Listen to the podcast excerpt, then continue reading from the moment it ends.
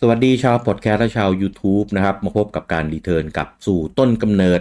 ของสิ่งต่างๆ ในวงการเกมกับพวกเราได้ในรายการ b i r d o f ผมลูกี้และลุงโอมจะพาทุกท่านย้อนอดีตไปด้วยกันครับผม สวัสดีครับ สวัสดีครับ อ่ะมาเอพิโซดนี้นะครับ เป็นเอพิโซดที่ อ่า เป็นเกมในยุคสมัยที่ อ่า ถ้านับในไทยจริงๆแล้วเนี่ย เชื่อว่าหลายๆคนน่ะ ถึงแม้จะเคยได้สัมผัสมัน แต่ก็คงยังไม่ได้เป็นแฟนซีรีส์นี้หรอก อืม แล้วก็คนที่ทำให้แบบซีรีส์เนี้ยแบบโด่งดังมีคนติดงอมแงมจนถึงปัจจุบันเนี่ยเขาก็ไม่ได้อยู่มีส่วนร่วมในในเกมนี้ด้วยครับ ใช่ อ่า นั่นก็คือ The Legend of Zelda Oracle of Seasons แล้วก็ Oracle of Age ครับผม ครับผม อ่ะซึ่งเราหยิบยกเกมนี้มาพูดเนี่ยเพราะว่าปู่เพิ่งเอา 2 เกมนี้นะครับ มาอ่าให้ได้เล่นกันในในอ่าแอปเกมบอยของ n s o อืม อ่ะใครเป็นสมาชิก n s o ก็สามารถเข้าไปเล่น 2 เกมนี้ได้เลย จะเห็นได้ว่าผมเรียกว่า 2 เกมนะครับ ไม่ได้เรียกว่า2เวอร์ชัน ครับ เออคือคนที่ไม่เคยเล่น แล้วเห็นน่ะมันก็บอกโอ้ Nintendo มันก็ทำสูตรนี้แหละเหมือนโปเกมอน อ่า เพราะโปเกมอนมันก็ทำมาตลอด เกม ใช่ไหม เดียวส เล อง น สีสองเวอร์ชัน เลดกรีนบูเยลโลเอ่อโกซินเวอร์อะไรก็ว่าไปพวกทั้งสีอัญมณีต่างๆ ที่ใช้มาตลอดทุกภาค จนถึงปัจจุบัน ครับ เออคนก็เออคิดเซลดามันก็คงเหมือนกันแหละสำหรับภาคนี้ใช่ไหมเพราะว่าดูเผินๆเฉพาะชื่อภาค เฉพาะหน้าปก เฉพาะแบบแบบที่โชว์อะไม่มีทางรู้เลยครับว่าสองภาคข้างในเนี้ยมันคือคนละเกมกันเลยครับ ต่างกันเป็นคนละเกมเลยนะ ไม่ใช่ เออ ไม่ใช่แค่ ไม่ใช่เกมเดียวคนละเวอร์ชันเปลี่ยนมอนเปลี่ยนฉากอะไรอย่างนี้นะ ไม่ใช่ คือเป็นคนละเกมเลย เออ ระบบการเล่นก็ไม่เหมือนกันเลย ไม่เหมือน ครับ เออ เนื้อเรื่อง เป็น ก็ไม่เหมือนกัน ฉากจบก็ไม่เหมือนกัน เป็นอะไรที่ว้าวโคตรๆ เออออกเกมสองเกมพร้อม ๆกัน เอ่อครั้งครั้งแรกสุดเลยเนี่ยที่ได้เล่นเกมเนี้ยอ่ามันมันอยู่ในตลับรวมอะไรสักอย่างเออแล้วผมก็เคยอ่าได้เล่นครั้งหนึ่งแล้วก็มันมันเป็นภาษาที่แบบเราตอนนั้นเราก็ยังไม่ค่อยได้เชี่ยวชาญเรื่องภาษาอะไรเท่าไหร่นะ อ่า เออก็แต่แต่มันแล้วก็เราก็ยังไม่ได้ไม่ได้รู้จักมันขนาดนั้น อืม เออผมเนี่ยเคยเล่นอ่าลิงสเวกนิ่งมาแล้ว ครับ อ่าชื่นชอบมาแล้วอ่าแล้วพอเล่นอันเนี้ยเออเนี้ยก็ได้เล่น เออเราก็ไม่ได้อะไรแล้วก็จำว่ามันอะไรเซลดาโอโลโคอะไรสักอย่างก็เล่นเล่นไป อืม อ่าแต่ก็ไม่ได้จบหรอกเพราะว่าถ้าเป็นตลับพวกตลับรวมอะไรพวกเนี้ย มันก็จะไม่ไม่ไม่มันจะไม่เซฟ อือหือ อ่ามันก็จะเล่นได้ลำบากแล้วก็ไม่ได้เล่นจนจบไงเออเออแล้วก็ลืมลืมไปตลับหายหรืออะไรอย่างนี้แหละ เออ แล้วก็มีโอกาสได้ไปเล่นอีกครั้งหนึ่งก็คือเป็นตลับที่มีแค่สองเกม คือหนึ่งตลับมีสองเกมเลย เออคือ เออ ถ้าเป็นของแท้จริง ๆอ่ะมันจะแยกตลับนะ ขายแยก ขายแยก เกมละตลับราคาเต็มด้วย เออ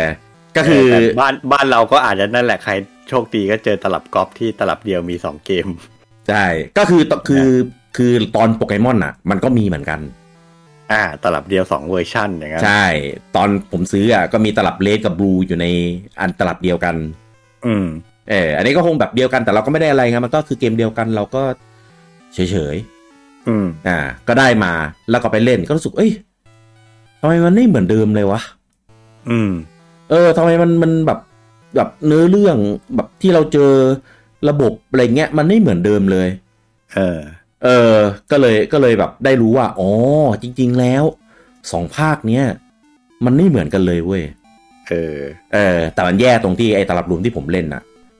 มันเซฟเกมนะ เซฟได้ ใช้ แต่ ได้ ถ้า ทีละทีละภาคใช่ไหม เออ ถ้าเปลี่ยนไปเล่นอีกภาคหนึ่งเมื่อไหร่ เซฟหายทันที เซฟหาย ของเก่า เออ ดังนั้นต้องเล่นทีละภาค ก็ยัง ครับ ดี เออ เนี่ย ก็เลยเกิดเกิดเป็นมิติใหม่ ให้ให้ให้กับวงการ แล้วก็กับความรู้สึกที่เล่นเกมในตอนตอนนั้นด้วยว่าเอ้ย มันมีเกมที่ออกมาเป็นแบบ คนละเกม จะออกพร้อมๆกัน เออ แต่ว่ามันมีมันมีเรื่องของรอ มีเรื่องของอะไรบางอย่างที่เชื่อมต่อกันอยู่ อ่าเนี่ยบางคนฟังแล้วอาจจะงงเออ แล้ว ปู่ทำทำไมออกเกมสองภาค พร้อม ๆ กันเนี่ย เออเออ เออมันมันมีเหตุผลครับ ครับ ก็คือเขาสองภาคเนี้ยมันมีจุดเชื่อมโยงกันทั้งด้าน อ่า ลอและเนื้อเรื่อง อืม อ่าและที่พิเศษสุดๆ อาจจะสปอยนิด ครับ ๆ ก็คือต้องเล่นให้ครบทั้งสองภาค อ่า ถึงจะเจอฉากจบที่สมบูรณ์ ใช่ อ่า ซึ่งจริงๆ โปรเจกต์ดั้งเดิมเนี่ยเขาวางแผนไว้สามภาคด้วย สาม ซ้ำ ภาคอืม เออ แต่ว่ามันซับซ้อนเกินไปเขาก็เลยตัดเหลือสองซึ่งผมมาเสียดายมาก เพราะว่า ได้มก ซีรีส์เนี้ยเป็นซีรีส์ที่ผมชอบมากๆ แล้ว อืม คือจริงๆ สตอรี่การสัมผัสเกมนี้ของผมนี่ต่างกับคุณกี้สิ้นเชิงเลย อ่าอ่าของโอ ผมเนี่ย ตอนผมเห็นครั้งแรกอะ่ะ ผมเห็นในหนังสือเกมแหละ อ่าอ่า ว่าเออจะมีเซลดาภาคใหม่ออก แล้วก็มันก็ออกข้อมูลอย่างนี้เลยว่าจะแบบเฮ้ยจะออกสองภาคพร้อมกันคนละเกมคนละเนื้อเรื่องอะไรเงี้ย แต่ว่าลิงก์กันได้ อืม แต่ตอนนั้นอ่ะผมไม่ได้สนใจเลยเพราะตอนนั้นผมไม่ได้เป็นแฟนเซลดา อืม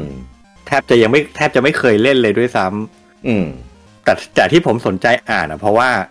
ยุยุคนั้นน่ะคาแรคเตอร์ดีไซน์ของเกมเซลดามันสวยมันเป็นการ์ตูนที่แบบ มันจะตะวันออกก็ไม่ตะวันออก จะตะวันตกก็ไม่ตะวันตกอ่ะนึกออกไหมมันมันเป็น มีความผสมผสานกัน ใช่มันผสมผสานกันระหว่างการ์ตูนญี่ปุ่นกับการ์ตูนฝรั่ง อ่าใช่ มันเลยเป็นอาร์ตเดเรคชันที่แบบแปลกแปลกดีอ่ะน่าสนใจอ่ะผมก็เลย อ่า สนใจแล้วผมก็เลยอ่าน ทีนี้ผมก็แบบด้วยความที่ตอนนั้นน่ะ มันลงเกมบอยคัลเลอร์ไงแต่ตอนนั้นน่ะผมไม่มีเครื่องแล้ว เครื่องผมพังไปแล้ว อืม ผมก็เลยแบบเอ้ยก็คงไม่ได้เล่นหรอกเออแล้วก็ผมก็ไม่ได้เล่นจริง ๆ ตอนมันออกมา อ่า อ่า ไปได้เล่นอีกทีบนอีมูบนคอมครับ อืมอืม เออ ซึ่งก็นี่ก็แบบเขาเรียกว่า อ่า เป็นโชคชะตาพาให้ได้มาเล่นเหมือนกัน เพราะว่าตอนที่ตอนที่ได้เล่นอ่ะ ผมก็ยังไม่ได้เป็นแฟนเซลดาอยู่ดีนะ อืม เออแต่เหมือนอารมณ์ผมแบบเหมือนหาเกมเล่นอ่ะ แล้วผมก็นึกขึ้นมาได้ว่าแบบ เฮ้ยเนี่ย มันมีเซลดาสองภาคเนี้ยที่เราเคยเห็นในหนังสือเกม อืม เออ แล้วแบบเฮ้ยภาพมันสวยดี อยากอยากลองเล่นดูอะไรเงี้ย ผมก็เลยเอามาเล่น อืม ซึ่งกลายเป็นว่าแบบเฮ้ยสนุกมาก อืม แต่ว่าตอนนั้นน่ะ ตอนที่เล่นบนอีมูผมจำผมเข้าใจว่าผมเล่นไม่จบ ถ้าถ้าผมจำไม่ผิดอะผมเล่นไม่จบ อืม อืม แต่เล่นไปทั้งสองภาคนะน่าจะจบ น่าจะจบแค่ภาคเดียวมั้งแต่อีกภาคก็ไม่จบ อืม เออ แล้วตอนนั้นถ้าจำไม่ผิด ผมจำไม่ได้ด้วยว่าสองภาคนี้มันลิงก์กันได้มั้ง อืม เออผมก็เลยเล่นไม่จบไง อืม แล้วมามาได้มาเล่นแบบจริงจังตั้งใจเล่นจนจบอีกทีอ่ะจนบนเครื่อง 3ds อ่ะที่มันเอามาขายใน virtual console อ่ะเอออันนั้นอ่ะซื้อมาผมซื้อมาสองภาคเล่นจบทั้งสองภาคเลย ผมถึงแบบปลดล็อก ได้ได้เล่นซีรีส์นี้จบสักทีเออ เออเออเออของของผมเนี่ยก็จบแหละ แต่ว่าก็ด้วยความที่ภาษาอังกฤษก็ไม่ได้แข็งมาก อืม เออคือตอนที่ผมเล่นแบบจริงๆจังๆเล่นจนจบเนี่ยคือตอนนั้นก็คืออยู่มหาลัยแล้ว อืม เออนะครับก็คือเล่นแล้วก็ได้อ่านได้รู้เนื้อเรื่องได้รู้พล็อตรู้สิ่งที่เกิดขึ้น ของของทั้งสองภาคเนี้ย พอพอประมาณ ครับ เออแล้วก็แล้วก็คือจำได้ว่าสนุกมากดีมากประทับใจมากกับมันหลาย ๆ อย่าง อืม เออแล้วก็เวลาผ่านไป แล้วก็พอตอนที่มันมาลงบนเอ่อ 3ds อ่า อ่านะครับก็เลยได้เล่นอีกครั้งหนึ่งแบบละเอียดละเอียด อืม เออได้เก็บดีอะไรเงี้ยเพราะว่าตอนนั้นอะคือเราก็ก็ก็โตแล้วเออโตแล้วสกิลในการอ่านในการอะไรเงี้ยก็โอเค แล้วก็อ่าเป็นแฟนเซลดาแล้ว ครับ เออครับก็เลยเหมือนแบบโอ้โหลงไปเจาะลึกลงไปอ่าน ลงไป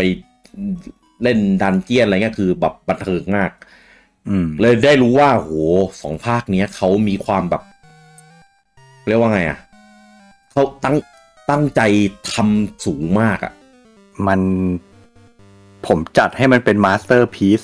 เกมหนึ่งของวงการเลยอ่ะ เออ เออเพราะว่าอันนี้ก็เคยพูดไปหลาย ๆ ครั้งแล้วแหละว่าเซลดามันจะมีแบบ 2D กับแบบ 3D เนอะ อ่า เออสองภาคเนี้ยเป็นเซลดา 2D ที่ผมชอบที่สุดอะ อืม เออคือแบบออกทำออกมาดีมากจริง อืม ใช่ ๆ แบบเขาเรียกว่าเป็นภาคที่อยากกลับไปเล่นอะบ่อย ๆ ที่สุด อ่า อ่า เออ ใช่ คือถึงถึงจะเป็นแฟนเซลดาก็จริงอะแต่มันจะมีบางภาคที่แบบ พอคิดว่าจะต้องกลับไปเล่นแล้วเราก็จะเหนื่อย เราก็ เหนื่ จะ อย ไม่อยากอะ เอ เอ อ อ แต่สองภาคเนี้ยจะเป็นสองภาคที่แบบเฮ้ยถ้าถ้าให้เลือกได้กับถ้าให้เลือกกลับไปเล่นซ้ำอ่ะจะเป็นสองจะเป็นภาคที่ผมกลับไปเล่นเสมอแน่ อืม ๆเออ เพราะว่า จริง เกมมันไม่ได้หนักจนเกินไป แล้วเกมมันไม่ได้ยาวมากมันเล่นแป๊บๆก็จบ เออ เออ ต่อภาคนะจะนับนับว่าต่อภาคอ่ะ แต่ยุคยุคนั้นเกมบอยอ่ะเกม อืม ความจุตลับมันไม่เยอะเกมมันไม่ยาวเล่นแค่ อ่า ภาคละสักสิบกว่าชั่วโมงก็จบครับ ม สองภาครวมกันก็ประมาณยี่สิบสามสิบชั่วโมงอืม ถ้าถ้าเอาจบอะจริงๆอะเกมไม่ยาว อ่า แต่ถ้าจะเอาครบก็อีกเรื่อง นาน อ่ะ นานหน่อยอ่ะ อืม เออ ผมผมว่าส่วนใหญ่คนจะไปอยู่กับการหลง ใช่ เออหลงว่าแบบไปยังไงวะ เออ เออมันเป็นมันเป็นแบบฉากโอเวอร์เวลที่เป็นแบบพ u z z l e อ่ะ เพราะว่าเราก็ต้องแบบใช้ความสามารถใช้อะไรให้แบบให้ถูกไง ของแต่ละภาค เอออแต่ว่าจริงๆ ภาคนี้ก็ถือว่าใบเยอะมากนะ กับกับทางที่ต้องไปต่ออะ อืม เออบอกแทบจะตลอดเวลามีตัวช่วยมีคอย quality of life ที่แบบค่อยๆ ปลดมาแล้วแบบใช้งานสะดวกได้มากขึ้นเยอะมาก ครับ อืมแต่ว่าคือคือถ้าปกติแล้วถ้าเราเล่นอะภาคหนึ่งอะมันออกมาแบบนานๆแบบปีสองปีออกมาทีงี้ใช่ไหมเราเล่น อืม แล้วเราก็จะแบบเล่นประมาณเนี่ยสิบสิบชั่วโมงสิบกว่าชั่วโมงถ้าเอาพุนก็ประมาณสามสิบอะไม่เกิน อืมอืม เออ แต่เนี้ยมันออกมาพร้อมกันสองเกมสองภา เอ ค อ ก็คือก็คูณสองไปอีก แต่ว่า อืม ปกติเกมหนึ่งเนี่ยที่เราเล่นยาวๆขนาดนั้นน่ะ มันก็จะเป็นระบบเดิมไง เป็นอะไรเหมือน ใช่ เดิมไง แต่เนี่ยคือแบบเปลี่ยนไปเป็นคนละเรื่องอะ่ะ เออ เออแผนท่องแผนที่เอ่อกิมมิคการดำเนินเรื่องดันเจียนอ่ะกลายเป็นว่าดันเจียนก็กลายเป็นดันเจียนที่มีมากกว่าเดิมทวีคูณไปอีก ใช่ แม่งแบบสุดยอดมากๆเลยอ่ะ เออ บ้าพลังมากอะ โคตรบ้าพลังคือถ้าใครใครเห็นแค่ดูคลิปดูสกรีนช็อตดูเทรลเลอร์อะไรอย่างเงี้ยจะคงคิดว่าเออ มันก็คงเหมือนเอ่อภาค Link's Awakening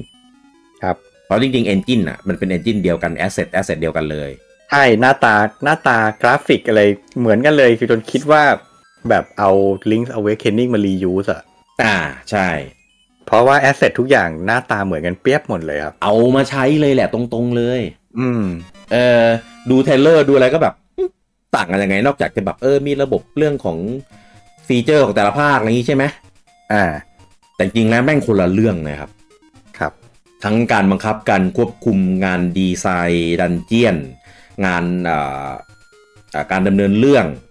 เอ่อพวกเอ่อระบบหลักๆของมันอะไรเงี้ยคัดซีนคือคือล้ำกว่า Link's Awakening แบบแบบไปไกลมาก อืม เออแล้วก็ตัวเกมอะมันลงกับเกมบอยคัลเลอร์อย่างเดียวด้วย อ่า อ่าไม่ไม่แน่ใจว่าน่าน่าจะเล่นบนเครื่องขาวดำไม่ได้ด้วยมั้งอันเนี้ย ถ้าผมจำไม่ผิด เหมือนเล่นได้แค่เครื่องคัลเลอร์อย่างเดียว ไม่แน่ใจแฮะ เออ เอ๊ะมันมันมันแบ็กเวิร์ดมันไม่แบ็กเวิร์ดหรอ เกมเกมบอยคัลเลอร์สมัยนั้นอะ ไม่นะ มันจะขีเขียนเลยว่าเป็น only for Game Boy Color อะไรเงี้ยเออ เอางี้ ใช่ใช่ คือคือเผื่อใครไม่รู้อะนะ สมัยนั้นเกมบอยอะ ม มันมันจะมีเกมบอยขาวดำกับเกมบอยคัลเลอร์เนาะ ครับ ทีนี้ไอเกมที่ออกมาหลังจากมีเกมบอยคัลเลอร์แล้วนั่นหมายความว่ามันจะมันจะมีสี อ่าใช่ อ่ะซึ่งมันจะมีเกมหลายแบบบางเกมอ่ะมันจะซัพพอร์ตทั้งเกมบอยรุ่นเก่าและเกมบอยคัลเลอร์ก็คือถ้า อ่า ไปเล่นบนรุ่นเก่าไม่เป็นขาวดำ อ่า เล่นบนคัลเลอร์มันก็จะมีสี แต่อย่างอะถ้าอย่างที่คุณกี้บอกเซลดาภาคเนี้ยเป็นเวอร์ชเป็นเป็นเกมที่ only for Game Boy Color อ่า อ่า เพราะว่าคือกิมมิกอย่างหนึ่งครับ อ่าอย่างภาค Oracle of Season น่ะ อ่า กิมมิกกิมมิกในเกมภาคนี้คือเปลี่ยนเราต้องเปลี่ยนฤดูกาลเพื่อแก้ปริศนา อ่าใช่ ซึ่งนั่นแหละฟีเจอร์อย่างหนึ่งคือ สีของฉากในเกมมันจะเปลี่ยน ใช่ มันจะเปลี่ยนได้สีฤดูเพราะฉะนั้นฉากมันจะเปลี่ยนไปสีสี อืม เออทีนี้ถ้าถ้าไปเล่นบนเกมบอยขาวดำอ่ะ เราจะดูไม่ออกว่าตอนเนี้ยมันเป็น มันเป็นฤดูอะไร ดูไม่ออกแน่นอน ใช่ คือคือมันมีอ็อบเจกต์ในฉากเปลี่ยนไปบ้างแหละ แต่ว่าถ้าฉากไหนไม่ได้มีอ็อบเจกต์เปลี่ยนเงี้ย เราจะรู้ได้ไงว่าว่า มันเป็นฤดูอะไร ยกตัวอย่างอย่างต้นไม้อย่างเงี้ย ถ้าตอนเราเป็น อ่า ฤดูร้อนเงี้ยต้นไม้จะสีเขียวใช่ไหม อ่าอ่าอ่า อ่า ถ้าเราเปลี่ยนถ้าเราเปลี่ยนเป็นฤดูใบไม้ร่วงเงี้ยต้นไม้มันจะกลายเป็นสีน้ำตาล อ่า ฤดูหนาวมันจะกลายเป็นสีขาวมีหิมะเกาะอย่างเงี้ย อ่าใช่ เออ มันเจ๋งนะสมัยนั้นแบบกับกับเครื่องเกมบอยอ่ะ แต่ว่า อืมแสดงผลออกมาได้อย่างเงี้ย คือคือต้องบอกว่าเขาดีไซน์มาฉลาดมาก ครับ กับกับด้วยจำนวนบิตของพิกเซลที่มีกับจำนวนสีที่สามารถใช้ได้อะ เออ เอามาเล่นเลือกกับเรื่องแบบเปลี่ยนฤดูกาลได้แบบทำให้เรารู้ว่าอ๋ออันเนี้ยเป็นฤดูอะไร อืมอ่าเนี่ยผมย้อนไปดูข้อมูลทีมพัฒนามาครับ อ่าอ่าอ่า ระหว่างภาคภาค Link's Awakening กับภาค Oracle เนี่ย อ่า ทีมทำคนละทีมโดยสิ้นเชิงเลย อ่า เออ อย่างของตอน Link's Awakening เนี่ยดีเลกเตอร์ผู้กำกับคือทาคาชิเทสึกะ อ่า โปรดิวเซอร์ยังเป็นจิงเงรุอยู่เลย เป็นเจเกรู้อ่า อ่าส่วนดีไซเนอร์คนออกแบบเนี่ยเป็นยาซูฮิสะยามามุระ อ่า อ่าก็ยุคแรกๆอ่ะป๋าอาโอนุมะยังไม่ได้เข้ามาร่วมทีมเนาะยังเป็นทีมงานชุดเก่าอยู่ทาคาชิเทสึกะนี่เป็นผู้กำกับภาคแรก ใช่ ๆ ตั้งแต่ภาคแรกเลยมั้งถ้าผมจำไม่ผิดอ่ะ อืม ทำทำร่วมกับป๋าชิเงรู้มาตลอด ใช่ พอภาค Oracle เนี่ย Developer เนี่ยไม่ใช่ทีมภายในด้วยนะ ม ตอนตอนภาค Link's Awakening เนี่ย Developer คือทีม EAD เป็นทีม In-house อ่ะ อ่า แต่ของภาค Oracle เนี่ย เป็นทีมแฟลกชิพทีม อืม ชื่อแฟลกชิพนะ เออ อ่า เป็นเอาซอร์สครับ เป็น ซึ่ง เออ เป็นเหมือนกับว่า เป็นสตูดิโอที่ที่ร่วมทุนกันอะ อ่า ระหว่าง Capcom Nintendo แล้วก็ Sega อืม เออ นั่นแหละ เป็นเอาซอร์สแล้วก็กำกับโดยฮิเดมาโรฟูจิบายาชิ คนนี้ไม่เคยได้ยินชื่อเลย จะบอกว่าคนเนี้ยครับ ถ้าคือคือชื่อเขาอ่ะ เราได้ยินเราจะแบบคือใครวะ แต่ เออ จริง ๆ แล้วอ่ะคนเนี้ย ก็เดิมทีก็คืออยู่กับแฟกจิบแหละแต่เป็นบริษัทร่วมทุน อ่าฮะ แต่พอหลังได้ทำเซลดาโอราเคิลไปอ่ะ ครับ เขาย้ายไปอยู่ Nintendo เลยครับ อ๋อเหรอ ใช่ แล้วก็มาเป็นดีเลกเตอร์ให้กับตระกูลเซลดาทั้งทั้งมวลแบบหลายภาคมากไมว่าจะเป็น เออ อ่ามินิแคปอ่าแฟนทอม อ่า อเวอร์กลาสสกายวอร์ซอสเบลเดอะไวเอชออฟคารามิตี้เทียซอฟเดอะกิงดอมเป็นดีเลกเตอร์หมดเลยครับผม อ๋อเหรอเขาคือพ่วงกับภาคหลังๆทุกภาคเลยเหรอเหรอ ใช่ เป็นผู้กำกับแต่ว่าไม่ได้เป็นโปรดิวเซอร์นะ เออเพราะเพราะเราไปจำแต่ชื่อโปรดิวเซอร์ป๋าอาโอนุมะไง ใช่ เออ เออผมจำได้เพราะว่าชื่อชื่อหรือสกุลเขาเนี่ยจะยาว เออ อ่าฟูจิบายาชิเนี่ยคือแบบโอ้โหชื่อ โอเค แต่ว่าเราเราไม่ค่อยได้มีการแบบพูดถึงเขาเท่าไหร่เพราะว่าเราจะไปโฟกัสที่ป่าอาโอนุมะ ครับ เออแต่ผมมาแจกผมแจกดูดีเลกเตอร์บ่อยๆอยู่ว่า คือป่าอาโอนุมะเป็นคนดูแลก็จริง แต่ว่าคนที่ดีเลกให้เนี่ยให้เกมแบบเป็นไปตามที่ป่าอาโอนุมะต้องการอะไรเงี้ย คือ เออ คนคนนี้แหละ คือคนคนนี้ใช่ โอ้งั้นเราต้องเพิ่มคนมาชาบูอีกคนแล้วนะ จริง ผมมาแอบติด แอบติดตามตั้งแต่ตอนแรกอ่ะ ผมมานึกว่าเขาอ่ะทำเฉพาะพวกภาค 2D อืม อ่านะครับแล้วพอแต่พอมาดูข้อมูลจริงๆเอ้ย ภาคแบบที่เราชอบชอบอ่ะเขาก็มาดูแลกันแบบหลายภาคเลย เฮ้ย งั้น เอ จ อ ริงๆผมเป็นแฟนผลงานเขานะเนี่ย แต่ละภาคที่เขาทำนี่ภาคโปรดผมทั้งนั้นเลย เออภาคมิ มิ นิ นิ ช แค แคป ปมินิแคปเออ เอ่อมินิชแคปเนี่ยเขาเขียนบทเองด้วย เออ เออก ายเวิร์ดซอฟเนี่ย ใช่แล้ว เทียร์ เรา ซอ ก็ ฟ เขียนบทเอง คืออ่างี้ เป็นภาคที่เนื้อเรื่องดีทั้งนั้นเลยอ่ะ ใช่ เออ ก็คือก็คือแบบคงคงพอทำภาคเอ่อโอราเคิลแล้วก็แบบหลงไหลในเสน่ห์ของเซลดา อืม ก็เลยอยู่อยู่ยาวเลย ครับ เออ ก็คือพอทำอ่า Oracle ใช่ไหม แล้วก็หลังจากนั้นก็ไปทำ Minish Cap อืม ซึ่ง Oracle อ่ากับกับ Minish Cap เนี่ยก็คือเป็นเรียกว่าไงอ่ะ เป็น Developer ก็จะเป็นทางฝั่ง Capcom อ่ะ เป็นหลัก อ่า เออก็จะมี Developer ของฝั่ง Nintendo เนี่ยไปร่วมจอยด้วยเออแล้วก็ว่าเป็นโปรเจกต์ร่วมร่วมทำกัน อืม เออนะครับจะเห็นได้ว่าเซลดาสองภาคเนี้จะมีมีสไตล์อะไรบางอย่างที่เราทำให้ทำให้เรารู้สึกว่า เอ้ย มันมันฉีกฉีกแหวกไปจากเซลดาอื่นๆที่เป็น 2D ใช่ มันจะมีความแอคชั่นมากกว่า อ่า ป อ่าก ติ ใช่มีความแอคชั่น มีความหวือหวาในการเล่าเนื้อเรื่อง อ่า อ่าคาสงคาซีนอะไรอย่างเงี้ย อืม เออ ซึ่งซึ่งตอน ย นั้ ก น ตัว น่ะ อย่างอย่างอย่าง เออ มินิแคปที่เห็นได้ชัดที่สุดเลยคือลิงก์กลิ้งได้ อ่า เออ เออซึ่งซึ่งผม อัน อยากให้ สุด อยากให้มีในในโอราเคิลมากอะโอราเคิลมันกิ้งไม่ได้แบบนั้นไง มันยังยังไม่มี เออนั่นแหละ ก็ก็จะมีมีกลิ่นอายของความแคปคอมอยู่หน่อยหน่อย ใช่ ๆเออนะครับ ซึ่งในตอนนั้นอะเซลดาภาค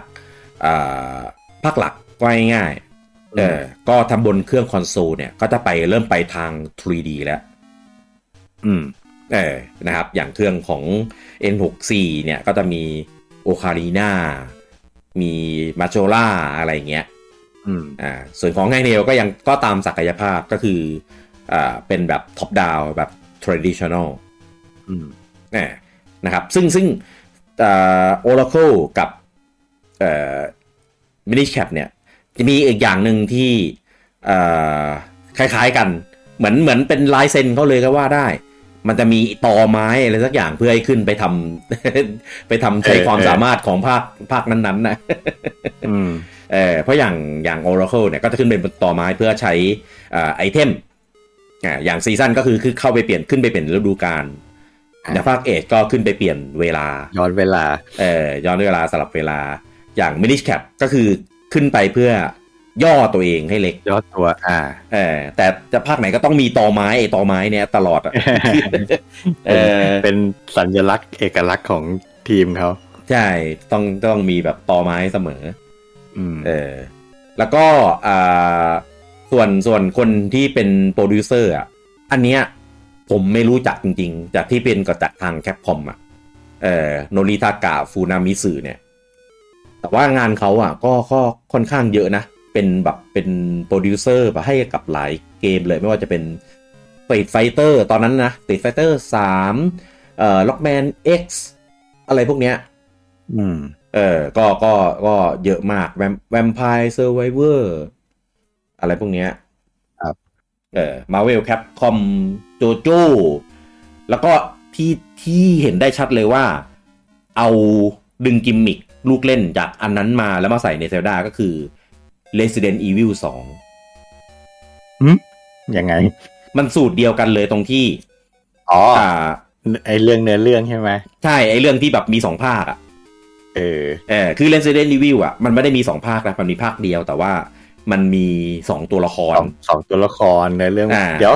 เดี๋ยวเผื่อใครไม่รู้ เซลดาออร์เคิลเนี่ย ออกหลัง Resident Evil 2อีกนะครับ ออกหลัง ถึง เอ จะ อ ถึงจะบอกว่าเป็นเกมของเครื่องเกมบอยก็เถอะแต่ออกหลัง Resident Evil 2อีกนะ ใช่ เออ ออกปี 2001 2001 Resident เออ Evil 2 มันออก 1998 1998 ก็คิดดูเกมบอยแม่งแบบอยู่ยั้งยืนยงจริงๆอะ่ะ จน เออ เกมบอยนี่ออกออก ออกช่วงตั้งแต่ช่วงเครื่องฟามิคอมนะครับ ลืมลืมเหลื่อมลืมเหลื่อมกันแต่ว่าก็เป็นยุคปลายๆแล้ว เออ ยุคปลายๆของฟามิคอมอ่ะ แต่ เออเป็ ขาน ยยันขายยันยุคเพนหนึ่งอ่ะ เออ เป็นยุคฟามิคอมปลายๆเหลื่อมๆมาเครื่องซูเปอร์ เออก็สวิตก็อาจจะอยู่จนถึงเพย์เจ็ดเลยก็ได้นะ ไม่อย่าเลย อย่าเลย เออ ก็มีเกมบอยแล้วก็มาต่อยอดด้วยเกมบอยคัลเลอร์ เออ เออก็ก็ก็นานอะไลฟ์ไซเคิลตอนนั้นคือแบบนาน เกือบ มา สิบ ก ปีอ่ะเกือบสิบ เอ ปี อ อ่ะ ใช่ คือจริง ๆ เกมบอยมันก็ขายดีมากอยู่แล้ว แต่ว่าพอมาต่อยอดให้มันมีคัลเลอร์ด้วยอะไรเงี้ยเอ่อประหยัดเรื่องของการใช้แบตเตอรี่ใช่ไหมจากสี่ก้อนเป็นสองก้อนอะไรเงี้ยมีสีด้วยอะไรด้วย โอ้ มันก็เลยเหมือนแบบต่อลมหายใจไปได้อีกไกล ใช่ เออเกมเพราะว่าคือจริง ๆ เกมแฮนด์เฮลตอนนั้นน่ะ กราฟิกระดับของเกมบอยอ่ะ มันก็ตอบโจทย์อยู่ ถึงแม้คอนโซลมันจะไปแบบโพลิกงโพลิกอนแล้วก็ตาม อ่า เออแต่ว่าแฮนด์เฮลก็ยังมีความต้องการแบบที่ที่โอเคอยู่ ครับ เออแต่ว่าจริง ๆ จริง ๆ ก็ก็ปลายมาก ๆ แล้วล่ะสำหรับเกมบอยคัลเลอร์เนี่ย อืม เออ ลาย มัน ก็ชนิดที่ออกมาเป็นเกมบอยคัลเลอร์โอลี่อ่ะ เล่นบนเกมบอยขาวดำไม่ได้แล้วอ่ะ เออใช่ เออก็คือลอยแพรแพรเกมบอยขาวดำไปเลยอ่ะ อ่าใช่ ซึ่งซึ่งเซลดาอ่าโอราเคิลเนี่ย ออกในยุคที่เกมบอยแอดวานซ์ออกมาแล้วด้วยซ้ อ๋อเหรอ ำ ใช่ ตอนนั้นน่ะ คือคือผมมาเห็นแล้วว่ามีกันบอยร้านแต่ว่าแพงครับ ไม่ไม่ไม่สามารถแบบซื้อได้ เออ อ่าฮะ ก็เลยยังเล่นแค่บนเอ่อเครื่องคัลเลอร์อยู่ ครับ ผมจำได้เพื่อนที่มหาลัยมันยังแซวผมอยู่แล้วเอ้ยมึงยังเล่นเกมบอยคือเกมบอยคัลเลอร์อยู่อีกเหรอวะอะไรเงี้ยเราก็แบบอ้าวก็ยังไม่มีปัญญาซื้อไงแพง ก็ยุค มหาลัยก็ต้องแบบเก็บตรงเก็บตังค์เองหมด เออทำให้ในเกมอ่ะของของภาคอ่า Oracle เนี่ย มีฟีเจอร์หนึ่งที่จะปลดเมื่อคุณเอาตลับเกมเนี้ยไปเล่นบนเครื่อง Game Boy Advance เออ มันทำอะไรได้อ่ะ ก็คือเป็นเหมือนแบบโกงอ่ะลุงโอมมันจะมีตัวช่วยที่มากขึ้น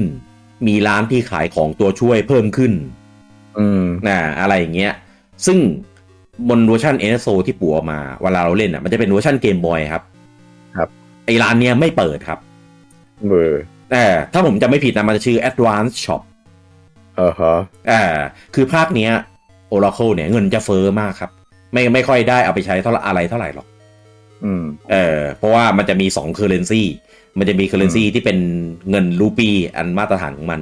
แล้วก็จะเป็น อ่า currency สำหรับแบบแต่ละพื้นของของพื้นที่พิเศษ เอออันนั้นน่ะ อืม ใช้เยอะมาก เออแต่เงินรูปีเนี่ยไม่ค่อยได้ใช้ส่วนใหญ่ก็จะไปซื้อแบบเดิมๆอะไปซื้อโล่ที่โดนกินไป เออไปซื้อระเบิดเพิ่ม อืมอืม อะไรอย่างเงี้ยแต่ถ้าเกิดเราเล่นดีๆอ่ะก็แทบไม่ได้ใช้เลยครับ ครับ เออเนี่ยผมเล่นใหม่ในเอเนโซอ่ะเงินผมล้น 999 แล้ว อืม เออไม่ค่อยได้ใช้อ่ะแถมคือที่สำคัญคือมันมีระบบย้อนเวลาด้วย เออ มันเลยทำให้เราแบบเออใช้เฉพาะตรงที่แบบจำเป็นจำเป็นไงแต่เก็บหมดนะมีหีบมีอะไรตรงไหนที่เป็นเก็บเหรียญเก็บเงินเนี่ยเก็บเกลี้ยงไม่ให้เหลือ อืม เออ มันก็เลยแบบหลน ก็เลย ก็เลยคิดว่า อันเนี้ยอาจจะเป็นหนึ่งในเหตุผลที่ทำให้สองภาคเนี้ย อาจจะไม่ได้รับความนิยมเท่าที่ควร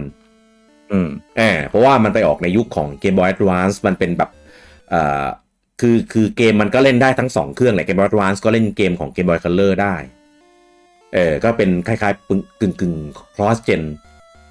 อืม แต่ไม่ได้มีชั้นเวอร์ชัน optimize นะ ก็เป็นแบบ back compat ไป อ่า เออ แต่ว่าจริงๆ อันเนี้ยผมไม่แน่ใจว่าเป็นความเข้าใจไปเองของเราหรือเปล่า คือ ว่า มีมีคนทักเราเนี่ยแหละว่า เอ้ยภาคนี้ทำไมเหมือนไม่ค่อยดังเพราะไม่ค่อยมีคนรู้จัก อ่า เราก็แบบเอ้ยเออก็มันออกปลายเจนอะ อืมอืมอืม แต่พอไปดูข้อมูลจริง ๆ เนี่ย อืม ขายไปได้ภาคละเกือบสี่ล้านก๊อปปี้นะ อืม ภาคละนะ ภาคละภาคละ รวมกันนะเกือบแปดล้านนะ ซึ่ง อืม สำหรับเซลดาในยุคนั้นน่ะนี่คือขายได้เยอะมากๆแล้วนะ เออ เออก็เลยแบบเฮ้ยจริง ๆ แล้วมันดังนี่หว่า แต่ แต่อาจจะไม่ดังในบ้านเรา เพราะว่ายุคนั้นบ้านเราเซลดาไม่เป็นไม่เป็นที่รู้จักจริง เฉพาะกลุ่มมาก ๆ เออ อืม นั่นแหละก็เลยแบบเออนั่นน่ะสิแปลกๆดีเหมือนกัน อืมรีวิวรีวิวอะไรเงี้ยก็ให้ให้คะแนนรีวิวกันแบบสูงมาก โอดมาก เออของแต่ละเจ้า อืม เออเพียงเพียงแค่ บ้านเราโอกาสน้อยมากที่อะไรอะเซลดาเกมอะไรอะก็ไม่ได้หยิบมาเล่น อืม เออแถมเห็นแบบมีสองสีก็เห็นอาจจะแบบ มีสองอย่างคือ โอ้ มีเยอะนักไม่เล่นเลย เออ กับ หลอกขายกูอีกแล้ว เออ กับกับแบบมีสองสีแล้วก็แบบไม่รู้จะเล่นอันไหนก่อนอ่ะ ก็เลยก็เลยไม่เล่นก็เลย อ่า พูดคำถามนี้ขึ้นมาเลย เออ สองภาคนี้ควรเล่นภาคไหนก่อนครับ ต้องเล่นยังไง จริงๆ แล้วอ่ะเนื้อเรื่องมันสามารถเล่นภาคไหนก่อนก็ได้ มันสแตนอะโลนอ่ะ อ่าแต่ว่ามันมีจุดเชื่อมกันนะครับ แต่ว่าถ้าจะเอาเอาแบบควรเล่นอันไหนก่อนจริง ๆ ให้เล่น อืม ซีซั่นก่อน เออ ซีซีซั่นมันจะมีความความยากที่น้อยกว่าภาคเอช เออ อ่าเอชมันจะยากกว่า ครับ อ่ามีมีมีความเข้มข้นในเรื่องของแบบศัตรูที่สูงกว่าภาคซีซั่น อ่า อ่าความซับซ้อนในดันเจียนอะไรเงี้ยก็ก็ซีซั่นก็จะน้อยกว่า ครับ เออไม่ได้ไม่ได้แปลว่าไม่ซับซ้อนนะ แต่ว่าถ้าเทียบกันแล้วก็ซีซั่นก็คือยังจะน้อยกว่า อืม เออนะครับก็ก็ควรเล่นเรียงจากซีซั่นแล้วก็ไปเอกแต่จริงๆแล้วนะครับ ตัวเกม ถ้าเราจะเอาแบบครบถ้วนจริง ๆ เลยอะต้องเล่นสี่รอบครับ ก็เล่นรอบรอบแรกเล่นซีซั่นก่อน แล้วต่อด้วย อ่า เอช ใช่ครับ แล้วก็อีกรอบหนึ่งเล่นเอชก่อนแล้วต่อด้วยซีซั่น อ่าใช่ แต่จบมันไม่เหมือนกันเหรอครับ มันมีความแตกต่างกันหน่อยหนึงในในแง่ของเนื้อเรื่องกับการที่เราเล่นเล่นต่อมา เพราะถ้าเรา ออ ถ้าเรา ผม เล่น ผมมาเคยจบไปแค่ครั้งเดียว จบแบบต่อกันสองภาคใช่ไหม ใช่แล้วจำไม่ได้ด้วยว่าเล่นภาคไหนก่อน อ่า ใช่ เออ ก็คือคืออ๋อถ้าจำไม่ได้นี่เรื่องใหญ่ เราเล่นใหม่หมดเลยอ่ะ เออถ้าจำไม่ได้นี่เรื่องใหญ่ คือคือมันจะมีช่วงที่เวลาเราเล่นภาคหนึ่งจบ แล้วไปต่ออีกภาคหนึ่งอะไอเนื้อหาตรงนั้นน่ะจะไม่เหมือนกัน อ่า อ่า มี ใช่ เนื้อ แล้ หาว ก็ รอยต่อระหว่างภาคเงี้ย อ่าใช่รอยต่อระหว่างภาคแล้วก็อ่ะการเปลี่ยนตอนจบนิดนึงอะไรอย่างเงี้ยเออแต่ว่าคือมันเหมือนกันแหละ แต่มันมีบิดเรื่องของดีเทลอะไรเงี้ยหน่อยหนึ่ง อ่า ก็ไม่ได้ไม่ได้ significant เท่าไหร่นะ ใช่ใช่แต่ว่า อ่า ก็ถ้าเราเล่นแล้วเราจำมาได้ เราก็จะรู้สึกว่า เอ้ยมันเรียงตามที่เราเล่นมานี่หว่า อ่า อะไรอะไรประมาณนี้ ครับ เอ อันนี้ อ เผื่อใครใครไม่รู้ว่ามันเชื่อมเชื่อมต่อกันด้วยวิธีไหน อืม เพราะว่า สมัยนั้นอ่ะ เกมมันไม่มี เกมมันไม่มีการเก็บเซฟไว้ในเครื่อง เซฟมันอยู่ในตลับ เซมิ เพราะฉะนั้นการที่จะลิงก์ข้อมูลกันระหว่างตลับเกมสองตลับเนี่ยมันเป็นไปไม่ได้ ในยุคนั้น อืม เลยใช้วิธีว่าพอเล่นจบภาคหนึ่งเขาจะให้พาสเวิร์ดมาครับ ใช่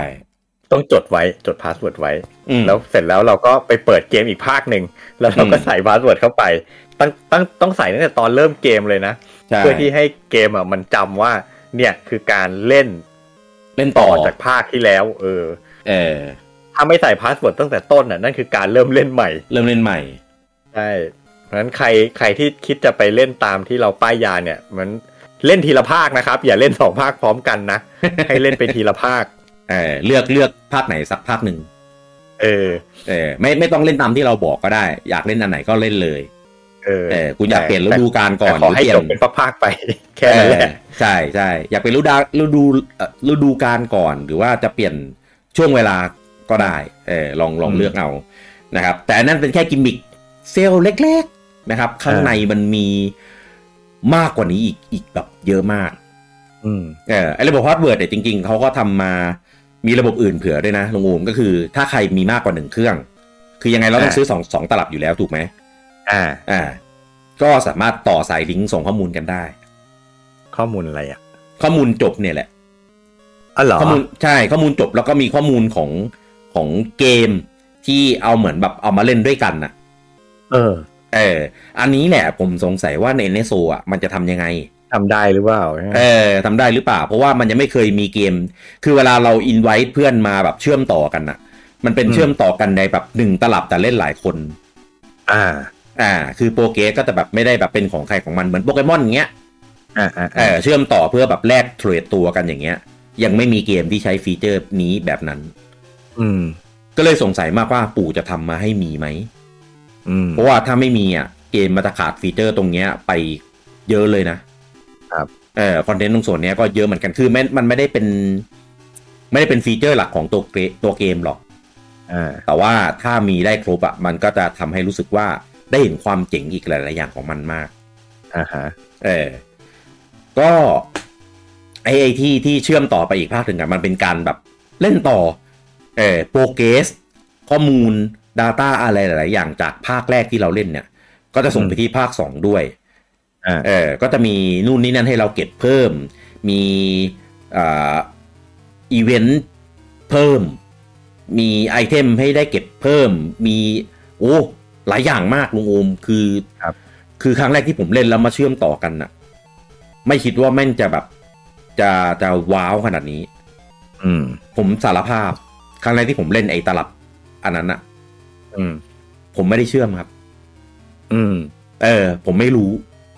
อืม ก็เล่นก็เล่นไป จบภาคหนึ่งแล้ว แล้วก็มาเล่นอีกภาคหนึ่งก็คือ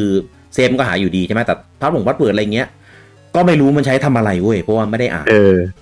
เออ ไม่ได้จดไม่เคยได้จดได้อะไรเลย ก็จบแล้วก็จบไป แล้วก็มาเล่นอีกภาคหนึ่งใหม่ เออ แล้วก็จบสองภาคโดยที่แบบไม่ได้เอามาเชื่อมต่อกัน ก็คือกลายเป็นว่าผมอะแม่งจบเคอร์บี้ของเกมเนี้ยมาตลอดเลยเว้ย จนกระทั่งมารู้ทีหลังว่า อ๋อ มันเป็นแบบนี้แต่ว่าก็หมดหมดพลังใจที่จะไปเล่นแล้วไง เออ ก็รอรอผมตั้งตาเฝ้ารอคอยเลยว่า เออ เดี๋ยววันหนึ่งปู่คงเอากลับมาใหม่ว่ากลับมาเหมยไว้ยอ่ะ ผ่านไปเกมบอยแอดวานก็ไม่มา มา DS ก็ไม่มี อืม มา แล้วก็เลยจนแบบเออลืมลืมไปแล้ว พอจน 3DS เอากลับมาเอากลับมาคู่ ดีใจมากคือแบบเหมือนจะได้แบบปลดแอก อืม เออจะได้จะได้เออ เราจะได้ทำลายตาบาปนี้ของเรานี้ไปสักที อืม เออเพราะยิ่งได้เชื่อมยิ่งได้ทำแบบให้มันลิงก์เล่นต่อกันนะรู้สึกว่าโหแม่งเจ๋งชิบหาย อืม ไม่คิดว่าจะแบบลงทุนลงแรงสร้างทำอะไรมาแบบขนาดเนี้ยคอนเทนต์เยอะมากคอนเทนต์หลักๆ ก็เยอะอยู่แล้ว ยังมีคอนเทนต์ซ่อนที่ต้องเล่นอีกภาคหนึ่งมาก่อนเนี่ย คือยิ่งยิ่งยิ่งเยอะเพิ่มเข้าไปอีกเยอะมาก อืม แล้วดันแล้วดันเล่นได้สองรูทอีกเนี่ย แม่งเลยแบบโหโคตรแปลกเลย อืม ไม่เคยเห็นเกมไหนแบบทำแบบอย่างเงี้ย อืม แล้วยิ่งในยุคนั้นนะ แม่งแม่งโคตรว้าวอะ่ะ โคตรหวือหวามาก ตอนตอนของเก่าอะ่ะ สมัยที่ผมเล่นบนตลับเถือนน่ะ ผมจำไม่ได้ว่าผมเล่นภาคไหนก่อน อืม เออ แต่ว่าแต่ว่าตอนที่มาเล่นบน 3DS อะผมเล่นภาคเอชก่อน เพราะว่าเวลาผมเรียกอะผมจะเรียกภาคเอชแอนซีซัน อ่าใช่ใช่ เออแต่จริงๆแล้วอะเวลาออฟฟิเชียลเขาเรียกอะเขาจะเรียกซีซันก่อน แล้วค่อยเอชนะ เออ เออกลายเป็นว่าเล่นภาคเอชคือภาคที่ยากยากกว่าก่อน อืม อ่า แล้วค่อยไปเล่นภาคซีซั่นเออ ก็เลยรอบเนี้ย บนเนเนโซผมก็เลยไปเล่นซีซั่นก่อนมั่ง อ่า จะได้แตกต่างกัน ก็จะได้เหมือนแบบประหนึ่งคล้ายๆ เราได้เล่นสี่รอบแล้ว อ่า แบบจริง ๆ เออเพราะตอนเพราะตอนทีเราเล่นไปแล้วสองรอบ เออ ก็คือภาคเอชแล้วก็ไปภาคซีซั่นเอเนโซก็เลยเล่นซีซั่นก่อนจะเล่นเอชจะได้แบบเก็บ ให้ครบเลยว่ามันแตกต่างกันขนาดไหน ครับ เออแต่ณตอนนี้ที่ผมเล่นซีซั่นอะเป็นครั้งแรกเนี่ยในรอบเนี้ยกับรอบนั้นที่เล่นซีซั่นเป็นรอบสองอะโอ้โห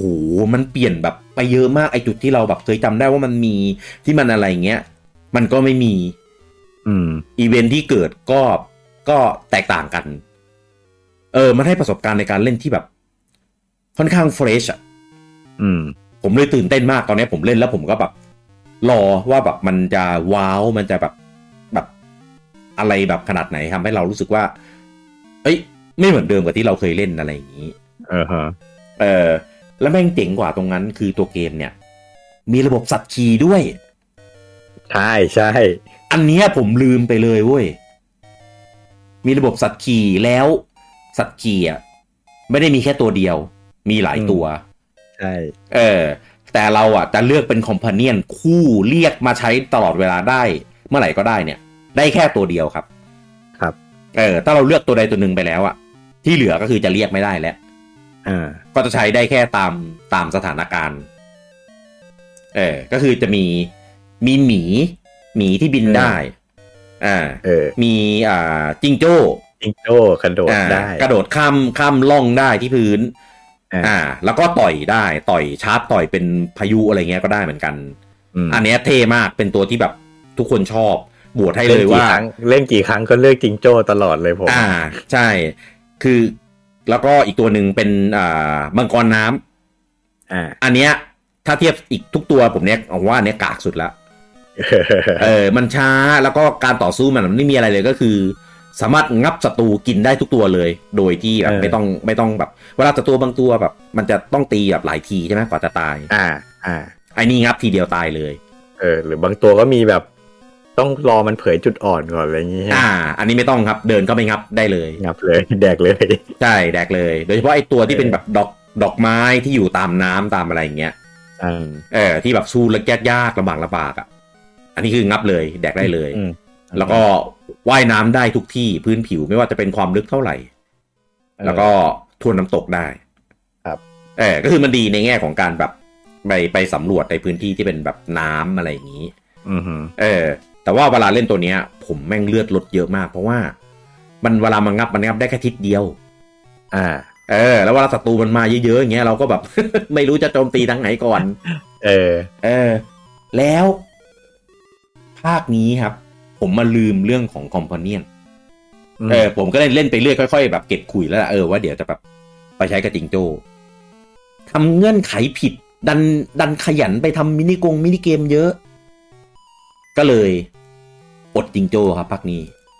เออ ได้เป็นมังกรน้ำแทน ครับ เออ ก็เลยแบบ โอ้ยลืมเสียเสียดายว่ะ ก็เลยกะว่าเดี๋ยวเดี๋ยวพอต่อเซฟไปภาคเอชเนี่ยเดี๋ยวค่อยไปเอาจิงโจ้ก็แล้วกัน อืม เออ ก็ยิ่งไปกว่านั้นนะครับ เวลาเราได้คอมพ n นีตัวไหนแล้วอะฉากเวลาปรับเราไปไปผจญภัยอะในฉากโอเวอร์เวิลด์อะ อืม มันจะเปลี่ยนไปตามของตัวนั้นด้วยนะครับ อืม เออคือเวลาเล่นเป็นจิงโจ้อะมันจะเป็นข้ามร่องใช่ป่ะ มันก็มีฉากที่แบบ มีร่องให้จิงโจ้กระโดดข้ามอะไรเงี้ย เยอะกว่า อ่าฮะ เออ ถ้าเรา เอา เลื เห อกรอ เป็น ไม่เคยรู้มาก่อนเลยอ่ะ ใช่ ส่วนใหญ่ถ้าเป็น จริ จิ ง ง เหรอ โจ้อะมันจะเป็นร่องแค่แบบร่องเดียวใช่ไหมที่จิงโจ้โดดข้ามได้ อ่าฮะ เออ แต่ถ้าเป็นหมีอะมันจะเป็นร่องแบบ เยอะ อ่า เป็นแบบรู ที่ต้อง กว้างๆ บินข้ามเอาโด ๆ ด ใช่ ไม่ ที่ ผ่าน ทำที่ทำไงก็โดดไม่ได้อะ เออ เออจะเป็นร่องอันนี้แทน เฮ้ยจริงดิ ใช่ ทำละเอียดขนาดนั้นเลยเหรอ ละเอียดมากลุงโอม อันเนี้ยผมแม่งโคตรว้าวเลยคือแบบไม่คิดว่าเขาจะทำมาแบบ ขนาดเนี้ย เออ เออเพราะว่าสมมติถ้าเกิดแบบทำพื้นที่เป็นแบบน้ำลึกๆ แล้วลุงโอมไปได้จิงโจ้มาลุงโอมก็ไม่สามารถผ่านตรงนั้นได้ ผ่านเออไปไม่ได้ ไปไม่ได้ก็ก็เปลี่ยนครับ เปลี่ยนไปตามคอมพานียนที่เราเลือกหนึ่งตัว โอ้โห ใช่ ตอนเนี้ยผมได้มังกรน้ำอ่ะ ผมเลยมั่นใจมากว่า มันไม่เหมือนเดิมแน่นอน เพราะตรงเนี้ยเราเคยใช้จิงโจ้ผ่านผ่านผ่านไปตอนในภาคหลั อ่าง ฮะ อ่าฮะ เออจะบอกว่าจิงโจ้เก่งสุดก็จริง แต่ว่ามันเป็นผลลัพธ์ของการที่ การ เก็บ เล่น กัน ของเราอะนะ เอ่อการเล่นของเราที่ไม่ละเอียดครับผม ถ้า ครับ คุณเล่นละเอียดอ่ะคุณไม่มีทางได้จิงโจ้ครับ เพราะว่า มัน จะมีมันจะมีมินิเกมที่ทำให้เราเล่นแล้วก็ได้ขลุ่ยมาหนึ่งอย่างหนึ่งอย่าง อ่าฮะ เออซึ่งซึ่งไอ้มินิเกมไอ้เต้นตามมาลุงอูม เออ เออในในไอ้ไอ้เผ่านั้นอ่ะเผ่าชายกายอ่ะ อ่าฮะ อ่าฮะ เออแล้วก็อีกอันหนึ่งก็คือต้องไปซื้อ ถ้าคุณไม่ได้เล่นมินิเกม ถ้าคุณไม่ได้ซื้อมา ซึ่งซึ่งซื้อมันแพงมากมันเป็นตอนต้นๆ แต่ว่าราคาล่อไปเท่าไหร่วะร้อยร้อยห้าสิบสองร้อยมั้งแพงมาก เออ ก็คือต้องฟาร์มแบบฟาร์มเยอะจนกว่าจะมาซื้อได้อะ ครับ เออ ถ้าไม่ได้เล่นมินิเกม ไม่ได้ซื้อมา คุณได้จิงโจ้เป็นเพื่อนแน่นอน ครับ แล้วมันดันเป็นตัวที่ดีมากด้วย คือเลยแบบ เออ ทำไมถึงได้ลงโทษคนที่แบบขยันเก็บดันเจียนแบบด้วยวิธีนี้ เออนั่นแหละสิ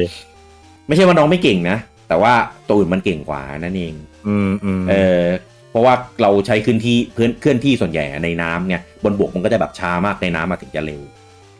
เออ อะไรแบบนี้แหละ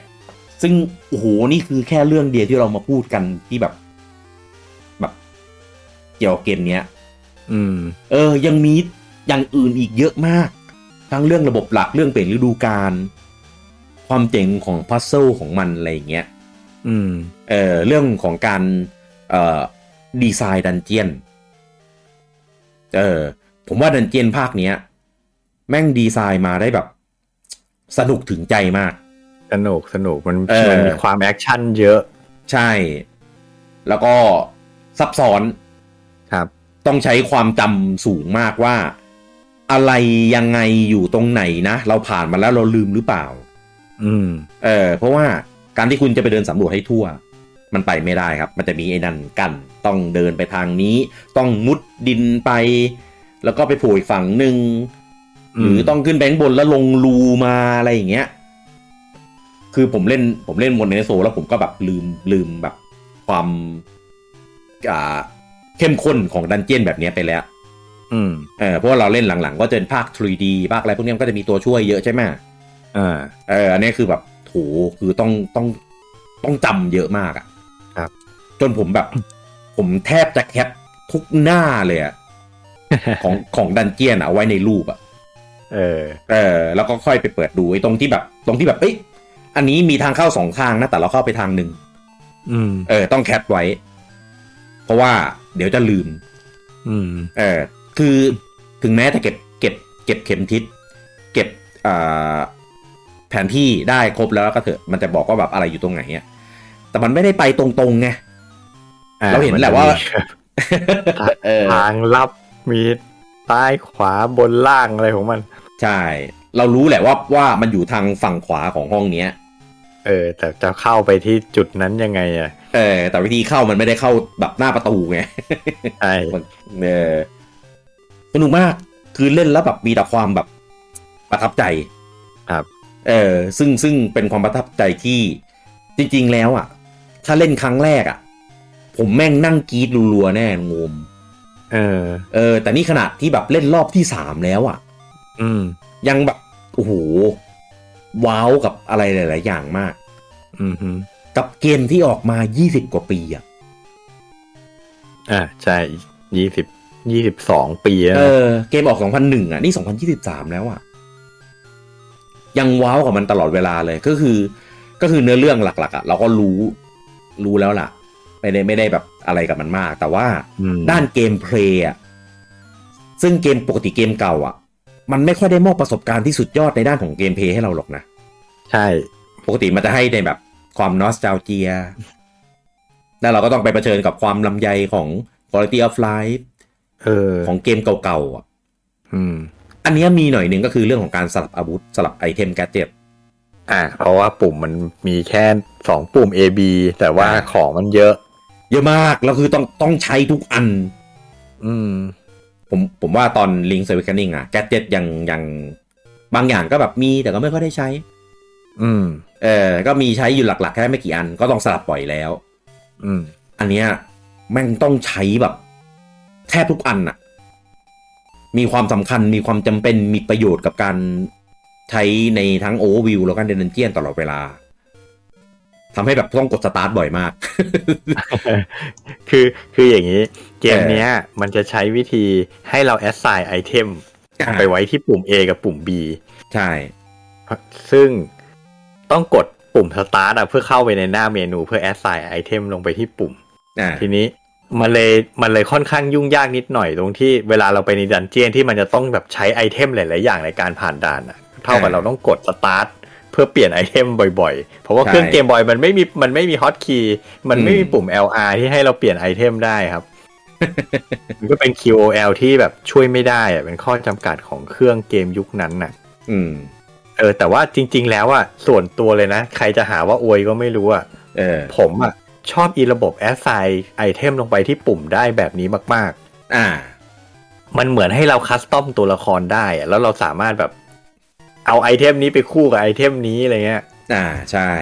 เออจริง ๆ ผมชอบมากเลยระบบแบบนั้น แต่มันน่าเสียดายแค่ว่าสมัยนั้นเกมบอยมันมีปุ่มแค่ 2 ปุ่มไง มันเลยแอสไซ อ่า ได้น้อย ถูก ถ้าเป็น ถูก ถ้าเป็นยุคเนี้ยที่ เออ ปุ่มเ s สบัต t ท n เรามี 4 ปุ่มแล้วแอสไซได้สี่ปุ่มหรือแอสไซไปที่ LR ได้ด้วยอย่างเงี้ย อ่า เอ้ยผมว่าเกมมันจะแบบ flexible อิสระมากเลย แต่ก็จะกลายเป็นโกงไปเลยนะคือควักอะไรมาใช้ก็ ได้ เป็นโดราเอมอนเลย เออคือกลารจะเป็นโกงมาก แต่นี่ก็คือแบบก็สลับสลับอะเราก็ต้องแบบใช้ตามสถานการณ์ให้ให้จังหวะเหมาะ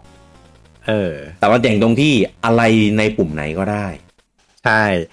เพราะฉะนั้นมันมันจะมีอาการที่บางจังหวะ ลิงไม่พกดาบครับสู้ไม่ได้ มันต้องไปพกไอเทมอย่างอื่น เพื่อเพื่อผ่านเพื่อผ่านฉากแต่เลยสู้ไม่ได้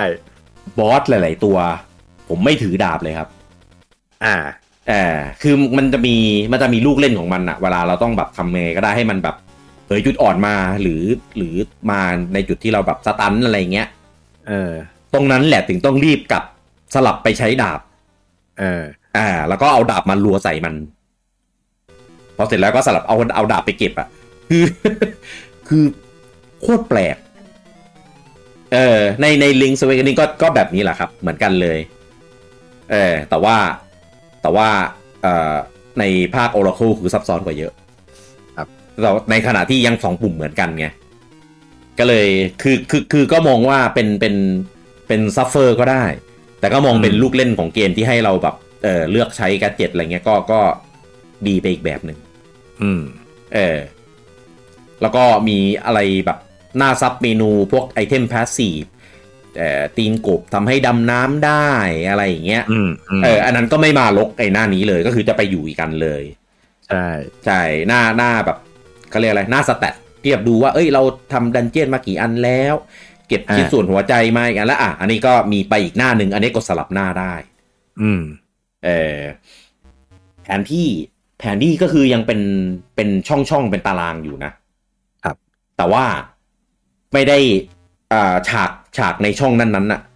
ไม่ได้อยู่แค่ในกรอบสี่เหลี่ยมของหน้าจอแล้ว มันมีมันมีการสกรอฉากด้วย เออ เออ อันเนี้ยเจ๋งดี ทำให้บางฉากก็แบบ แคบๆ บางฉากก็กว้างๆ ฉากก็แบบเป็นยาวๆ ทางแนวยาวอะไรเงี้ยก็มีเหมือนกัน เออ โอ้ย ลูกเล่นเยอะมากมีระบบกาชาอ่ามันมันจะมีเป็น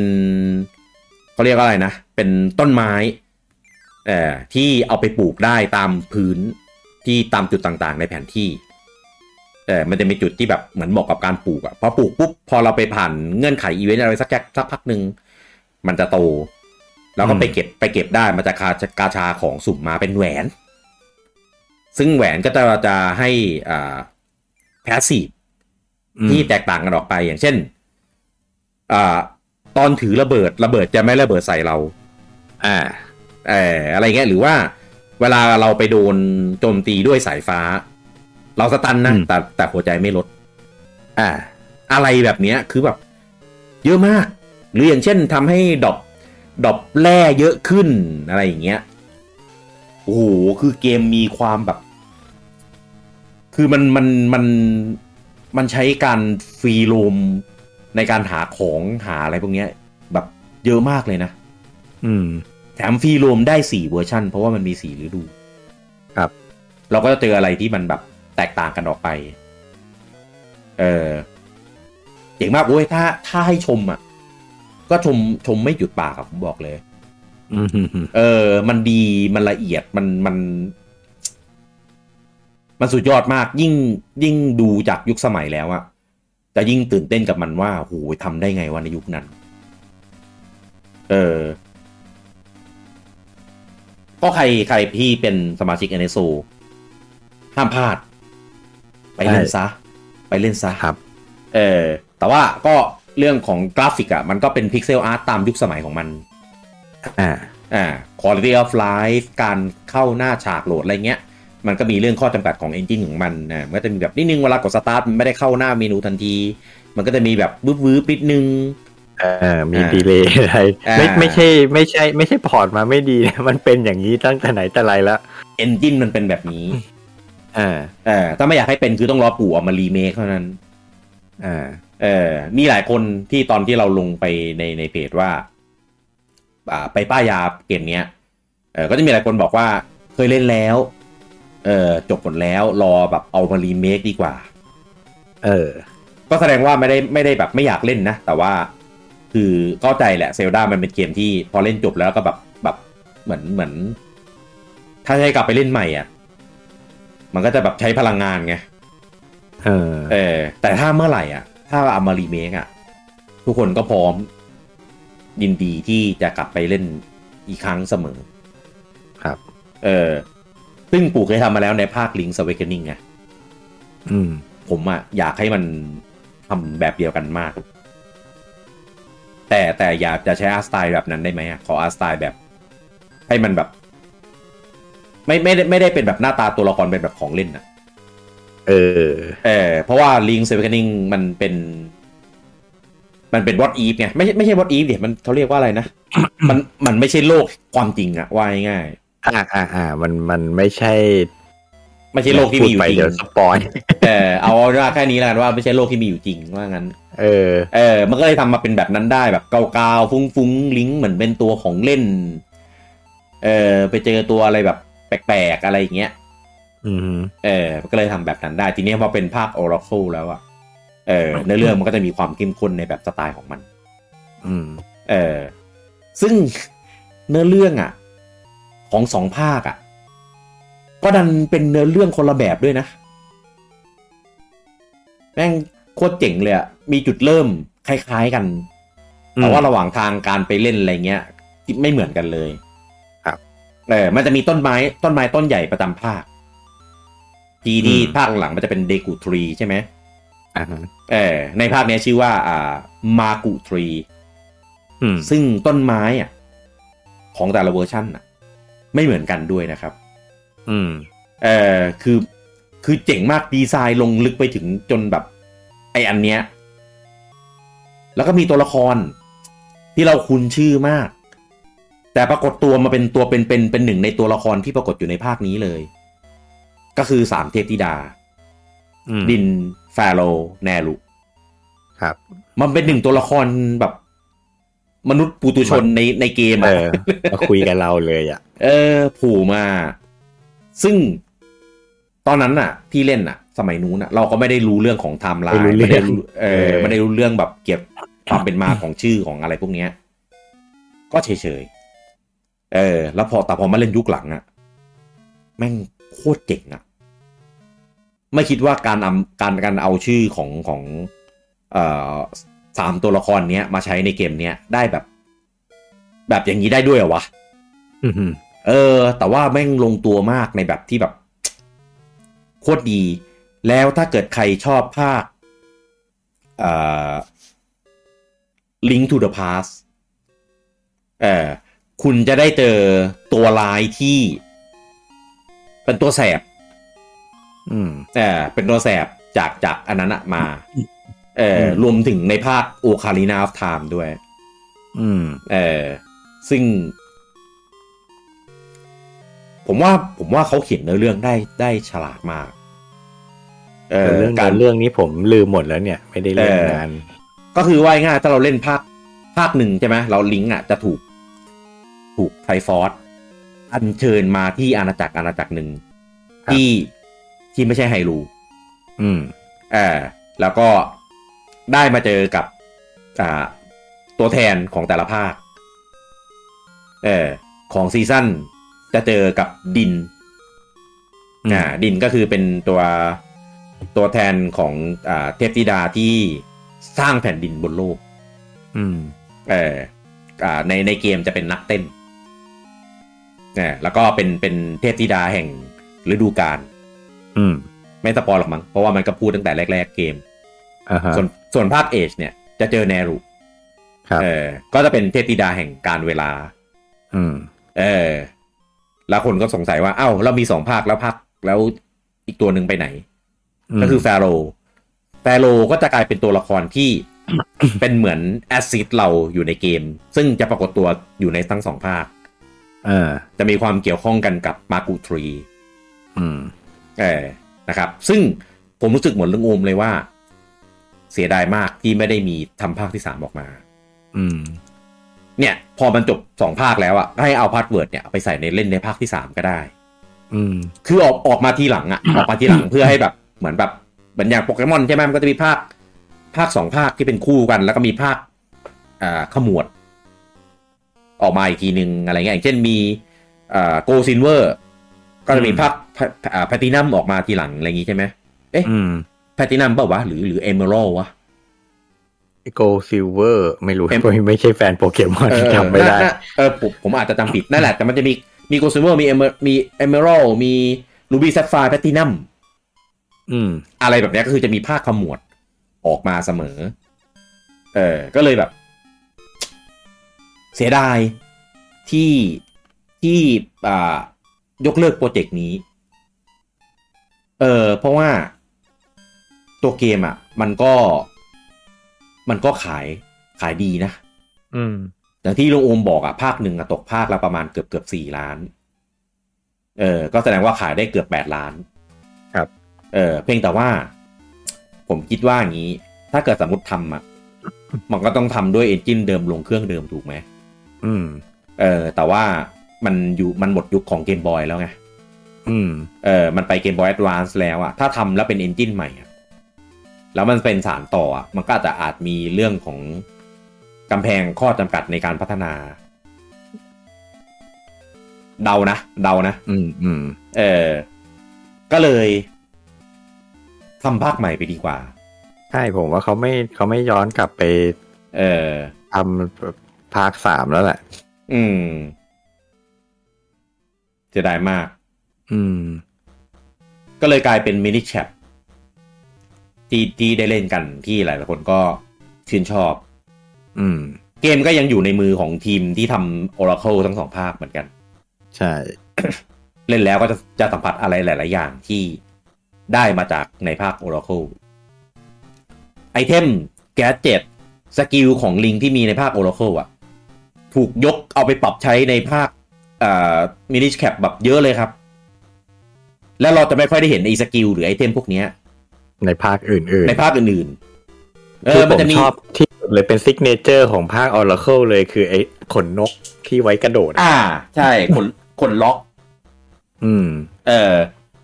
เป็นเป็นอีกหนึ่งคำถามที่ เดี๋ยวขออนุญาตนะครับแป๊บนึงไปไหนวะเออเออไม่เป็นไร คนก็จะสงสัยกันว่า ไอ้ร็อกเนี่ยไอ้นกที่ชื่อว่า ROC อ่ะ เออ หน้าตามันเป็นยังไงว่าทำไมคนทำให้แบบคนสามารถแบบกระโดดได้ มันคือนกที่โผล่อยู่ในอ่าวินเวเกอร์ครับ อ่า นกที่มาลักพาตัวน้องสาวไป ครับ เออ ก็คือขนของนกตัวนั้นครับ คือ คือนกมันตัวใหญ่มาก อืม เออ มันสามารถแบบคีบคนได้อะเออ คีบคนแล้วบินหนีได้อะเออ แต่นกไม่ใช่ไม่ใช่ไม่ใช่ตัวดีนะครับ เออ นั่นแหละ เผื่อเผื่อใครแบบสงสัยว่า เออ เห็นขนนกตัวนี้ก็ใช้ไอเทมของมันมาตั้งหลายครั้งแล้วไม่รู้ว่า เออหน้าตาตัวนกมันเป็นยังไง มันมีจริงหรือเปล่า อืม เอออะไรเงี้ยอ่ะก็คือของเป็นเป็นเป็นตัวนี้ครับผม ครับ อืมในอเรื่องในอเรื่องเท่าที่เล่าก็ประมาณนี้นะครับ ก็คืออเนี่ยก็คือตัวแทนของแต่ละภาคอย่างภาค Oracle of Season เนี่ย ดินก็จะโดนโดนลักพาตัวไป อืม อ่า Oracle of Age ก็โดนแนแนรูเนี่ยก็จะโดนลักพาลักพาตัวไปเออแต่ว่าโดนลักพาตัวไปเนี่ย โดยศัตรูคนละคนกัน อืม เอ่อบอสบอสของภาคนั้นนะจะเป็นคนคนละตัวกันเอ่อแล้วก็อาณาจักรเอ่ออาณาจักรที่ได้ไปอยู่เนี่ย ก็เป็นคนละที่กัน บอสในภาคซีซั่นชื่อว่าโอนอกซ์บอสในภาคเอชเอ่อชื่อว่าเอ่อเวลัน อ่า เวเวลันวีละเออเวลันนั่นแหละ อืมนะครับ แต่ว่าทั้งสองภาค มีจุดหนึ่งที่แปลกตรงที่ อิมป้า จะไปปรากฏตัวแล้วก็มีส่วนร่วมกับเหตุการณ์นี้ ทั้งทั้งสองภาค อืม เออคนที่เล่นก็อาจจะงงๆอะว่าทำไมอิมป้ามาอยู่กับอันนี้ไม่ได้อยู่กับเซลดาหรอกเหรอ อืม เออ นะครับ ก็อ่าเล่นให้จบภาคหนึ่ง เอาพาสเวิร์ดไปใส่อีกภาคหนึ่งแล้วเล่นให้จบครับ คุณจะได้พบในเรื่องที่แท้จริงที่แม่งแบบไมโบมาก แม่งแม่งโคตรเจ๋งครับ ผมไม่ไม่รู้เลยว่าไอการทำเนื้อเรื่องไอแบบนี้มา แล้วแบบให้มาให้มาเล่นแบบ เจอฉากจบที่แท้จริงแบบนี้ได้อะแม่งคิดได้ยังไงวะ อืม คือคือนั่นแหละถ้าเกิดใครเล่นแล้วไม่เคยใส่พาสเวิร์ดแบบตอนผมสมัยนั้นนะคุณก็จะไม่มีทางรู้เลยครับจากจบที่แท้จริงมันคืออะไร แล้วจริงๆแล้วมันเกิดอะไรขึ้น อืม คุณก็จะได้รู้แค่เรื่องของการจบเนื้อหาของแต่ละภาคเท่านั้นเองเออเหมือนเหมือนจบอาร์คดูดูซีรีส์อะไรเงี้ย จบอาร์คแต่ว่าไม่ได้ถูกขมวด ตัวตัวเนื้อหาองค์รวมของของเนื้อเรื่อง ครับ เออเมื่อก่อนผมนึกว่ามันเป็นมันเป็นเนื้อเรื่องคู่ขนานกันไง อืม เออคือเป็นเหมือนแบบเหตุการณ์ที่เกิดขึ้นใน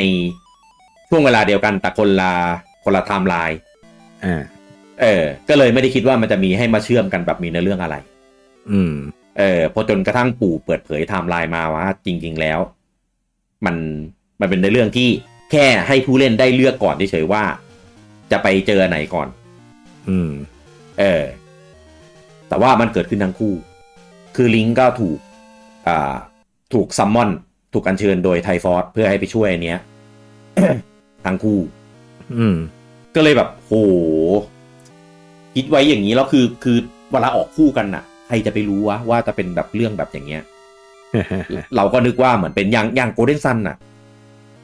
โกลเด้นซันกับอ่าลอสเอดอ่ะ ครับ อันนั้นน่ะคือออกออกคนละเวลา อ่า แล้วก็ เรื่เรื่อองง พาราเลลกัน อ่าในเรื่องก็แบบเอาเอามามามีช่วงที่แบบคู่ขนานกันแต่ว่าพอหลังจากนั้นน่ะ มันจะมีขมวดแล้วก็ต่อกันนะ อืม แต่มีคล้ายๆกันเลยก็คือถ้าเกิดคุณจบภาคหนึ่งแล้วเอาพาสเวิร์ดไปใส่ในภาคสองอะคุณก็จะได้แอสเซทจากภาคหนึ่งอะไปอยู่ในภาคสองด้วย อ่า เอออันอย่างนั้นน่ะเรารู้ว่ามันต่อกันแบบอย่างนี้ อืม เออ แต่อันเนี้ยเราไม่รู้ไง เออ ก็อาจจะเป็นด้วยว่าเราอยู่ในไทยเราก็จะอาจจะไม่ได้เห็นในเรื่องของสื่อโปรโมท เออ ข้อมูลข้อมูลอะไรอย่างงี้ไม่อาจจะไม่ไม่ได้บอกเราหมด อ่าใช่ ก็อ่าเกมเกมเนี้ยด้วยความที่มันเป็นเกมเก่าก็ยังไม่ได้มี อ่ายังไม่ได้มีก็เรียกว่าอะไรนะเมตาคะแนนคะแนนแบบเมตา Meta พวกคิด Critic คิติก อ่า เออพวกคิติกต่างๆอะไรพวกเนี้ยเออตอนนั้นมันจะมีมีเป็นของเกมแรงกิ้ง ครับ เออเกมแรงกิ้งเนี่ยให้ภาคซีซั่นอยู่ที่ 91.37 อืม เอออันเนี้ยมี 23 รีวิว ส่วนภาคเอชเนี่ยให้ 92.2 เปอร์เซ็นต์ก็คือเยอะกว่าเออเพราะว่าภาคเอกจริงๆ ก็ต้องยอมรับว่ามันมันมันเข้มข้นกว่าภาคซีซั่นมาก เออแต่ว่าผมงงตรงที่มีรีวิว 20 รีวิว เออ แสดงว่ามีสื่อ 3 เจ้าเล่นไม่จบใช่ไหมจบ เล่นไม่ครบ จบเคอร์บี้ จบเคอร์บี้ไปไปสามเจ้า เออ เออ ซึ่งแต่ว่าเจ้าดัง ๆ อ่า เจ้าพวกรีวิวเจ้าดังๆ เกมสปอตเงี้ย เกมสปอตให้ 9.2 อ่า เอ่ออ่า EGM อ่า Electronic Gaming Monthly นะฮะที่ดังอยู่ในตอนนู้น ครับ อ่า ให้ภาคซีซั่นเนี่ย 9 เต็ม ม 10 ให้ภาคเอก 9.5 เต็ม 10 เห็นปะหลายหลายๆคนก็ อื จะ ม ให้ภาคภาคเอกที่เยอะกว่า ครับ อืมอ่า ส่วน ITN ครับ ให้ 10 เต็ม 10 ทั้งคู่ครับ ครับ ทับแบบทับใจสุด ๆ เลยอะเออที่เราลงเพจไป เออ อืมเขาชอบมาก เขาแบบคลั่งไคล้มาก อืม อืม คือภาคซีซั่นน่ะ คือถ้าเราเล่นอันแรกสุดเลยอ่ะ มันก็จะได้คะแนนประมาณนี้แหละ แต่ถ้าเกิดเมื่อไหร่คุณเล่นเป็นอันที่สอง อ่า มันจะพลิกไปเป็นอีกแบบหนึ่งทันที มันมันจะรู้สึกดรอปลงไปหน่อย ใช่ ก็ก็เข้าใจได้นะครับผม แต่มีที่น่าสงสัยนะครับผม ว่าทำไมไม่ชอบวะ ก็คือฟาร์มิซื้อ เออ ความมิตสื่อครับ ฟาร์มิซื้อให้ภาคซีซั่นเนี่ยสามสิบเอ็ดเต็มสี่สิบ อืม ให้ภาคเอชสามสิบเต็มสี่สิบ เออ ให้น้อยจัด ก็คือภาคซีซั่นเนี่ย ให้เจ็ดจุดสองห้า เออ ภาคเอชให้เจ็ด อืม ทำไมไม่ชอบอ่ะ เล่นไม่เป็นนะ เออ ผมผมงงอ่ะว่าทำไมวะ ไม่ชอบตรงไหน จะจะไปหาอ่านก็ไม่ได้แล้วไง นั่นน่ะสิ อย่างน้อยถ้าเราหาต้นฉบับมาเรามายังทานสเลตดูเนื้อหาคร่าวๆได้ว่าเขาเขาว่าไงบ้าง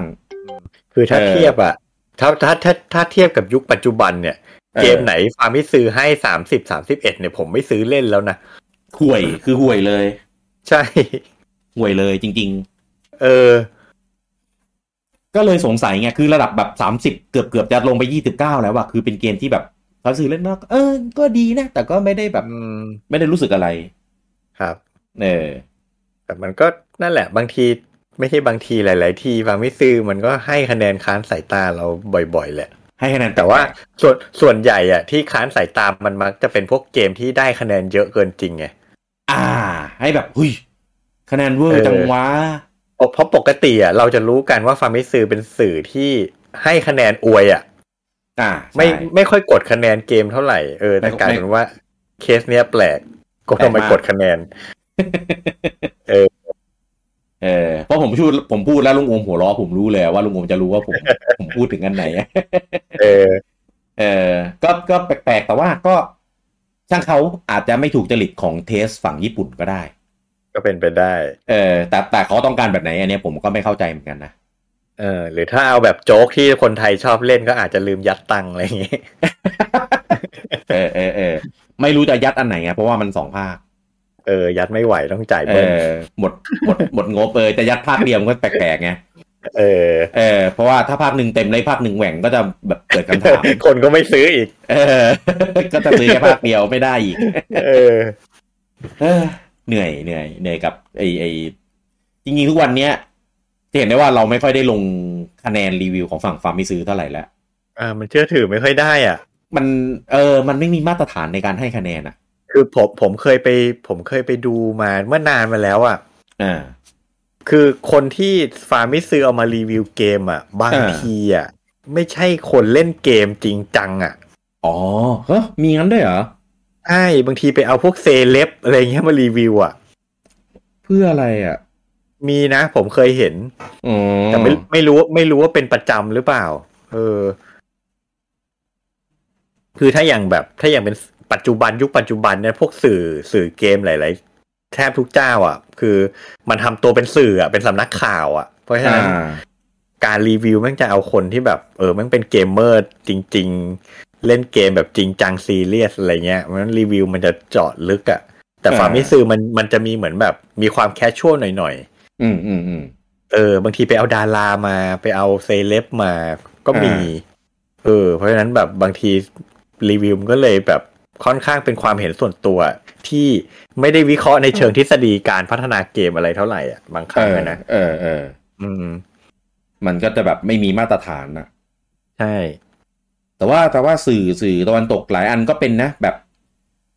เอาคนที่ไม่เคยเล่นซีรีส์นี้มารีวิว อืม แต่ว่านานๆจะเห็นที อ่า อ่า เอาคนที่แบบไม่รู้ว่าเกมเนี้ยมันเป็นอะไรยังไงมาก่อน อ่า เอ่อจู่ๆก็แบบได้รับงานแล้วก็แบบต้องมารีวิวเลยอะไรเงี้ยก็มีมีเหมือนกัน เออแบบ มัน ผูก ก็ มา เป็น แบบ เป็นรีวิวในมุมของแบบแฟนใหม่ อ่า ใช่ เออ อืม มันก็เลยเดี๋ยวนี้คนก็เลยไปไปยึดคะแนนตัดสินจากพวกแบบคริติกต่าง พวก ๆ เมตาดีกว่าใช่ เพราะมัน เออ เป็นคะแนนค่าเฉลี่ย มันก็น่าเชื่อถือได้มากกว่า ใช่ ไม่ไม่แน่ใจอ่ะ เพราะว่าผมดูในของเมตาคิติกแล้ว ไม่ไม่มี อืม เออไม่มีการให้คะแนนของของสองเกมนี้ มีแต่ทางเมตาให้คะแนนเอง งงไหม อืมไม่ เออ ไม่ไม่ไม่งง เออไม่ได้ไม่ได้เป็นคะแนนจากคริติกจากหลาย ๆ รีวิวเอามาแล้วมาเป็นค่าเฉลี่ยหารกัน อ่า เป็นรีวิวจากทางเว็บของเมตาคิติกเอง ครับ เออ ให้อยู่ประมาณแบบแปดสิบเจ็ดแปดสิบแปดสองภาค อ่าอ่า เออเออแต่ว่ามันก็เป็นแค่เจ้าเดียวไงก็ซึ่ง อืม ถ้าเป็นคะแนนรีวิวของทางเว็บเองอ่ะก็ ก็เหมือนกับที่เราพูดเมื่อกี้แหละของเป็นของกับพวก IGN Game Spot ไอเอ่อ EG- EGM อะไรประมาณนี้ อืม เออนะครับ แต่ว่าแปดเกือบเก้าก็ถือว่าเป็นเกมที่ดีมากๆ ครับ เออยิ่งยิ่งถ้าให้ผมรีวิวแบบ ตอนเนี้ยนะมาถึงที่เล่นแบบตอนนี้เลยอ่ะ อืม เออ ผมก็ยังให้แปดถึงเก้าอยู่ดี อืม เออเพราะว่าประสบการณ์ที่มอบสิ่งที่ได้รับจากเกม ความเอนจอยกับตัวเกมอะ่ะโหมันมันล้นปลีมาก อืม หลายเกมเลยนะ ที่ผมลองเล่นในพวกที่มาใน NSO อ่ะก็ลองเล่นแก้แค่แค่แก้คิดถึง อืม น้อยเกมมากที่จะเล่นแบบยาวโอ้โหจะเอาให้แบบให้จบให้ได้อะไรเงี้ย ไม่ไม่ค่อยครับ ส่วนใหญ่จะไปลองเปิดดูซะหน่อย ดูฉากดูไตเติ้ลเข้าไปลองบังคับบังคับเล่นซะหน่อยนึง อืม แล้วก็ปิดแหละ แต่แต่เซลดาเนี่ย ภาค Oracle ตอนนี้ผมเล่นภาคซีซั่นอยู่ ครับ เออ ผมเล่นไปประมาณหกสิบเปอร์เซ็นของเกมแล้ว โหยังเร็วอ่ะ เออเพราะว่าจุดจุดที่จำได้บ้าง หลายๆอันอะไรเงี้ยก็จะไปไว และอย่างที่บอกเกมเนี้ย มันมันมันไกลเยอะ เออทำให้รู้ว่าจะต้องไปตรงไหน อืม เออ แค่แค่ไม่รู้เฉยว่าต้องไปยังไงอะนะ เออ ก็สำรวจเยอะ แล้วก็ไอจุดไอจุดที่เก็บของเก็บอะไรได้เงี้ยก็ก็พอจำได้บ้าง ครับ เออ ก็เลยก็เลยเล่นเล่นไว เออ ก็กะเอาจบ แล้วก็เดี๋ยวจะมาต่าต่อเซฟ แล้วก็ไปต่อที่ภาคภาคเอชต่อ อืม เออ ซึ่งยิ่งผมไม่เคยเล่นเอชแบบรอบที่สองด้วย เออ น่าจะมอบประสบการณ์อะไรที่แบบที่ที่ดีดีกว่า อืม เออ ก็เลยแบบโหตอนนี้คือแบบเล่นซีซั่นเพื่อแบบ แต่ผมกะเอากลับเก็บครบเลยนะ ไม่แน่ใจว่ามันเช็คได้ไหม จากไฟล์เซฟอะไรพวกเนี้ย คือหัวใจอะมันเช็คได้อยู่แล้วแหละว่ามันขึ้นว่าเต็มหรือเปล่า อ่าฮะ เออ แต่อย่างอื่นอะไม่ชัวร์เพราะว่าตอนเนี้ยเซฟคือเซฟผ่านระบบตัวของเนโซหมดเลย ไม่ได้เซฟผ่านระบบของเกมเลย อืม เออเดี๋ยวเดี๋ยวจะลองดูสักหน่อยหนึ่งก็คือไปเซฟแบบแมนนวลของเกมอะแล้วกลับไปดูใน ในหน้าเมนเมนูว่า ว่ามันขึ้นแบบไหน อืมฮึ เพราะผมก็ไม่แน่ใจเหมือนกันว่าอย่างอื่นเนี่ย มันมันมันมันมีอะไรที่มัน bis- missable ไหม ครับ เออ ถ้ามีก็จะแบบเสียใจอะ่ะ เพราะว่าถ้าให้ย้อนไปเล่นใหม่ก็ไม่เอาแล้วอะ่ะ อ่าฮะ เอออ่ะ เป็นหนึ่งในเกมของเซราแบบ traditional ครับ เออมุมมองด้านบนนะครับผม ซึ่งเป็นภาคที่ดีมาก แนะนำให้ไปเล่นกัน ๆ เออ จริงๆ ใคร อ่ะ เป็น พูด สมาชิก NSO อยู่แล้วก็ไม่ไม่ควรพลาดอ่ะเพราะมันเล่นฟรีอ่ะไม่รู้มันไม่มีข้ออ้างที่จะไม่เล่นเลยนะ ถูก เออ นอกจากแบบไม่อยากฟิลไม่อยากเล่นเซลดาเก่า อืม ๆ เออทางเนี้ยเข้าใจได้ แต่ผมว่าผมว่าอยากให้เปิดใจอะถ้าใครถ้าใครจะมีไบแอสว่าไม่อยากไปเล่นเกมเครื่องเก่า เพราะว่า quality of life อะไรเงี้ยอยากให้เปิดใจลองเล่นดู เออ ผมว่ามันมันเป็นเกมที่เราสามารถก้าวข้ามอะไรพวกนั้นไปได้อะเพราะเกมความสนุกมันล้นเหลือจริง อืม ๆอืม แรกๆ อย่าไปโดนเกมมันหลอกนะ อืม พยายามเล่นเล่นไปให้ปลดระบบหลักก่อน อืม เออ ก็คืออย่างอย่างของภาคซีซั่นก็จะปลดให้ปลดระบบไอเปลี่ยนฤดูกาล อ่า เออภาคเอกก็แบบให้ให้เปลี่ยนเวลาได้ อืม เออเอาเอาให้ถึงตรงนั้นก่อน ถึงตรงนั้นแหละ คุณจะเริ่มได้แบบการจุมแกจิตอะไรมาแบบพอพอประมาณแล้ว อืม เออให้ได้แบบเห็นภาพว่าแต่ละภาคมันจะมีมีการเล่นแบบไหนยังไงอ่ะ เออ แล้วก็ค่อยค่อยว่ากันอีกทีหนึ่ง แต่ถ้าเกิดเคยเล่นแล้ว สมัย 3DS หรือสมัยแบบเก่าๆ สมัยเกมบอยก็ตาม อ่ะ อันนี้จะจะไม่อยากเล่นอีกก็ไม่ว่ากัน อืม เออเพราะว่ามันเป็นของเก่าแหละ มันก็มาให้แบบสำหรับคนที่ไม่เคยเล่นหรือว่าคนที่แบบเคยเล่นมานานมาแล้ว อยากจะเล่นอีกอะไรอย่างนี้ ครับ เออนะครับ แต่ว่าถ้ามีเวลาอยากให้เล่นจริง ๆ เพราะว่าผมเชื่อว่าต่อให้คุณเคยเล่นมาแล้วสมัยแบบยี่สิบปีก่อนนะกลับมาเล่นตอนเนี้ย ความรู้สึกประสบการณ์อะไรเงี้ย มันมันมันจะไม่เหมือนเดิมเลยครับ ครับ เพราะว่าเราอะเราสมมติถ้าเกิดเราเล่นเกมมาตลอดอะเราจะถูกหล่อหลอมมาด้วยเกมต่างๆ ตามยุคตามสมัยที่มันแบบผลัดเปลี่ยนหมุนเวียน พัฒนาอัปเกรดไปจนถึงแบบตอนไหนตอนไหนแล้วจนถึงแบบภาพคนเป็นคน อืม มีเสียงภาค มีโอ้โหเครื่องแบบระดับแบบแรงอะ่ะ อืม เออแล้วกับกับการที่คุณไปเล่นเกมที่มีภาพแบบกราฟิกพิกเซลอาร์ตเพลงนุ่งนิ่งนุ่งนิ่ง เออ ปุ่มมีแค่สองปุ่มอย่างเงี้ย เออ เออแต่ว่าด้วยข้อจำกัดของมันเนี่ยแหละครับ มันก็เลยทำให้มอบประสบการณ์ที่ฉีกแล้วก็แตกต่างกันออกไป ใช่อีกมันผมว่าจริงๆ พูดถึงอันเนี้ยนะ ผมไป อืม นึกถึงพอดีมีไปเห็นคอมเมนต์บางบางบางอันในในคอมมูนิตี้ต่างๆอะไรเงี้ย อ่า มันจะมีมันจะมีคนอยู่กลุ่มหนึ่งจริง ๆ ที่แบบแอนตี้อ่ะแอนตี้ภาพแบบพิกเซลอา อ่า แอนตี้การเล่นเกมเลโทรอะไรเงี้ยเพราะ อ่า ด้วยความที่ไปไปไปไปใช้วิธีคิดว่า มันเป็นการไม่พัฒนา มันเป็นการถอยหลังลงคลอง ว่าแบบเฮ้ยเทคโนโลยีมันก้าวไปถึงไหนแล้วอะไรเงี้ยทำไมยังแบบมัวไปทำเกมที่มันเป็น 2D เป็นพิกเซลกันอยู่อีก มันมีคนคิดแบบนี้ ซึ่ง อืมอืม ก็ไม่ได้ว่าว่าผิดอะนะ มันก็แล้วแต่แนวคิดคนน่ะ แต่ อืม ว่าจริง ๆแล้วสำหรับผมผมมองว่า เฮ้ยมันก็มันคือเรื่องของวิชวลมันเป็นเรื่องของศิลปะ มันขึ้นอยู่กับว่าจะนำเสนอออกมาในแบบไหนไง อืม ใช่ไหมเพราะฉะนั้นเกมยุคใหม่จะใช้ภาพแบบพิกเซลมันก็ไม่ใช่เรื่องผิดหรอก ใช่ ซึ่งจริงๆมันมันมีคนชอบเยอะแยะด้วยซ้ำภาพแบบพิกเซลอ่ะ อืม อ่ะแต่ทีนี้ถ้าพูดถึงเรื่องเกมเก่าอย่างเงี้ยทำไมบางบางที คนบางคนถึงชอบเล่นเกมเก่า อืม อ่าหนึ่งคือเราได้เหมือนเราเราได้ย้อนกลับไปสัมผัสความรู้สึกในอดีตเราอย่างเงี้ย อ่า อ่ะซึ่งแน่นอนอย่างอย่างเราอ่ะที่โตมากับยุคนั้นอ่ะ เราอ่ะชอบอยู่แล้วภาพพิกเซล เพราะเราโตมากับอะไร เรา พ โต วก มา นี้ เราโตมากับ เออมันมันมันอยู่มันอยู่ในสายเลือดเราอยู่แล้วเพราะฉะนั้นเราไม่ได้ติดอะไรไง อืม อ่ะแต่ทีนี้สำหรับคนยุคใหม่ๆอ่ะที่แบบโอ้มีความจำเป็นอะไรวะที่จะต้องย้อนกลับไปเล่นเกมเก่าๆพวกเนี้ย อ่า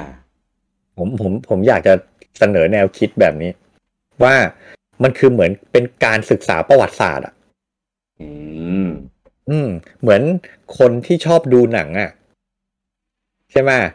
คุณก็แบบเฮ้ยคุณย้อนกลับไปดูหนังเก่าๆเพื่อเสพงานเก่าๆผู้กำกับคนเก่าๆที่เขาแบบเขาอาจจะไม่มีชีวิตอยู่แล้ว ดาราที่อาจจะตายไปแล้วเงี้ยคุณก็ยังย้อนกลับไปดูงานเก่าเขาเพื่ออ ม ศึกษาว่าเฮ้ยเออดาราคนนี้ผู้กำกับคนนี้ ยุคนั้นเขาทำหนังกันยังไง เทคนิคการถ่ายทำมันเป็นยังไงเฮ้ยเกมมันผมว่าเกมมันทำแบบนั้นได้เหมือนกัน อืม คือถ้าคุณชอบเล่นเกมอ่ะมันผมว่ามันไม่มีอะไรเสียหายกับการที่คุณจะย้อนกลับไปเล่นเกมเก่า ยุคก่อนๆเพื่อศึกษาว่าเอ้ยในอดีตเกมมันเป็นยังไง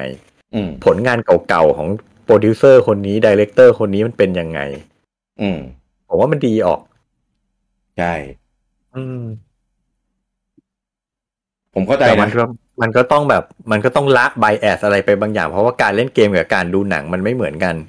การดูหนังเก่ามันไม่ได้ทำให้ Quality of Life เราแย่ แต่เกมเล่นเกมเก่า Quality of Life เราจะแย่ลงหน่อย ต้องอาจจะต้องแบบใช้ความพยายามกันหน่อยหนึ่ง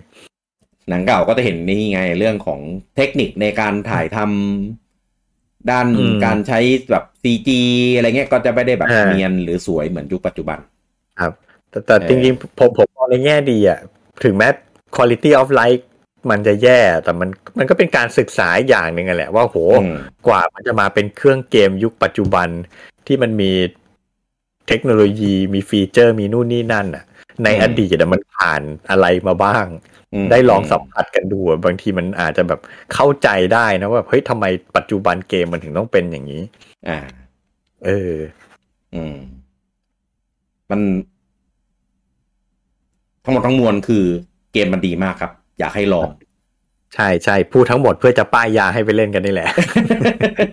คือคืออย่างคนที่เกิดไม่ทันนะอันเนี่ยผมเข้าใจนะ เออ เออแบบเกิดมาในยุคแบบ ตอนตอนมันออกอะไรเงี้ย ยังไม่ได้เล่นเกมหรือยังเด็กอยู่อะไรเงี้ย อืม เออพอเวลาผ่านไปก็เลยเหมือนแบบ ก็ไม่ได้โตมากับพิกเซลว่าง่าย อืม ๆคือถ้าเกิดในแบบยุคยุคสองพันนะมิเลเนียมอ่ะก็จะแบบโตมากับโพลีกอนแล้วไง อ่า เออการจะไปไปสัมผัสแบบพิกเซลก็จะมีความรู้สึกแบบ มันไม่มีความสมจริง มันมี เออ ความแบบแบบแบบนั่นแหละ กุกกุกกากากอะว่าง่ายๆเออไม่ได้ไม่ได้โฟล์ลื่นไหลอะไรอย่างนี้ อืม ก็ผมให้ให้ตัวอย่างอย่างนี้ละกัน ก็อย่างเช่นเกมยุคใหม่ที่เขาใช้กราฟิกเป็นพิกเซลอย่างโชเวลไนอันนั้นคือ8บิตแบบแท้ๆเลยทั้งซาวด์แล้วก็กะแล้วก็ภาพ อืม แต่เกมเพลย์แล้วก็ระบบไม่ใช่เลยครับ อืม มีมีความแบบแบบยุคสมัยใหม่มาก เออเพียงแค่ถ่ายทอดมาในเรื่องของภาพและเสียงวิชวลเหมือนที่ลุงอมพูด อ่า เป็นแบบสไตล์เก่าเท่านั้นเอง เออแต่ปุ่มเบิ่มอะไรเงี้ยมันก็แบบวางปุ่มในแบบแบบที่โอเคไง อืม ผมว่าอันเนี้ยเซลดาเนี้ยก็อ่าคล้าย ๆกัน เออก็คือก็จะติดแค่เรื่องของการควบคุมที่มันมีแค่แค่สองปุ่ม ปุ่มสตาร์ทอ่ะ ผมไม่ใช่วิธีก็คือเป็นแมปปุ่มที่ไม่ได้ใช้ก็คือปุ่ม ปุ่ม Y ให้เป็นปุ่มสตาร์ท อืม เออแล้วก็ปุ่ม L ที่ไม่ได้ใช้ให้มันเป็นปุ่ม select อ่า ปุ่ม select คือต้องกดดูแผนที่ เอ่อปุ่ม start ก็กดเข้าไปดูแบบหน้า inventory หน้า stat ต่างๆ ก็ดีขึ้นเยอะเลยครับ ครับ ดีขึ้นเยอะเลย เออเพราะว่าปุ่มปุ่ม start ปุ่ม select มันแบบ ไม่ใช่ปุ่มที่แบบนิ้วเราวางอยู่ในแบบปกติอยู่แล้วอะ อืม เออผมมาวางพอไว้ในจุดที่เราแบบเรากดง่ายๆ ก็โอเคนะ เออก็สลับหน้าจอปุ๊บปั๊บปุ๊บปั๊บหน่อยก็ก็โอเค เออซึ่งยิ่งถ้าคุณแบบไปตกหลุมรักเป็นแฟนเซลดาในยุคหลังๆด้วย อืม อันเนี้ยก็เป็นหนทางที่ดีในการกลับไปเก็บเซลดาเก่า ครับ ๆ ผมจะบอกให้เซลดาที่เป็น 3D ภาคเก่าๆอ่ะ พอมันเป็น 3D มันโพลีกอนรูปแบบการเล่นมันก็จะแบบอ้างอิงกับยุคสมัยใหม่ถูกไหม อ่า อันนั้นน่ะคุณจะเจอกับดัก quality of life เยอะกว่านี้อีกครับ ใช่ พอเป็น 3D แต่ Quality of Life ยังเป็นแบบเกมยุคเก่านี่มันโอ้โห เออเรื่องของการหันมุมกล้องอะไรอย่างเงี้ย กลับไปเล่นโอคา i ินาไทม์ตอนเนี้ย มึนตึ๊บผมบอกเลย อืม เออเกมแอคชั่นแอดเวนเจอร์แต่กระโดดไม่ได้อย่างเงี้ยคือ โอ้โหรับรับรองคุณอกแตกตายแน่ๆ มุมกล้องมุมกล้องก็หันเป็นแบบ มีมีมุมที่ล็อกเอาไว้อยู่อะไรเงี้ย เอ่ามุมกล้องแบบฟิกไว้อยู่แล้วอ่ะ เออ หันอิสระ จะ ไม่ได้เงี้ย จะมาหมุนสวยๆอะไรเงี้ย ไม่มี อืม แล้วก็วางวางปุ่มการบังคับแบบแปลกๆอ่ะ อืม เออเหมือนวางเอาเอาสนุกเอาใจฉันเอาตามใจฉันน่ะ ฉันอยากจะวางแบบนี้ เออคุณมาเล่นในยุคปัจจุบันคุณมึนตึ๊บแน่นอน ครับ เออแต่อย่าง Oracle ทั้งสองภาคเนี่ย ไม่ไม่ขนาดนั้น อืม เออมันก็มีแค่แบบ A B แล้วก็ D pad D pad ก็เป็นการบังคับการเลือกเงี้ย เอบีคุณเลือกเลย คุณจะเอาปุ่มไหนไว้ไหนตามสบาย อืม เออเกมเขาทำมาให้แบบอิสระละ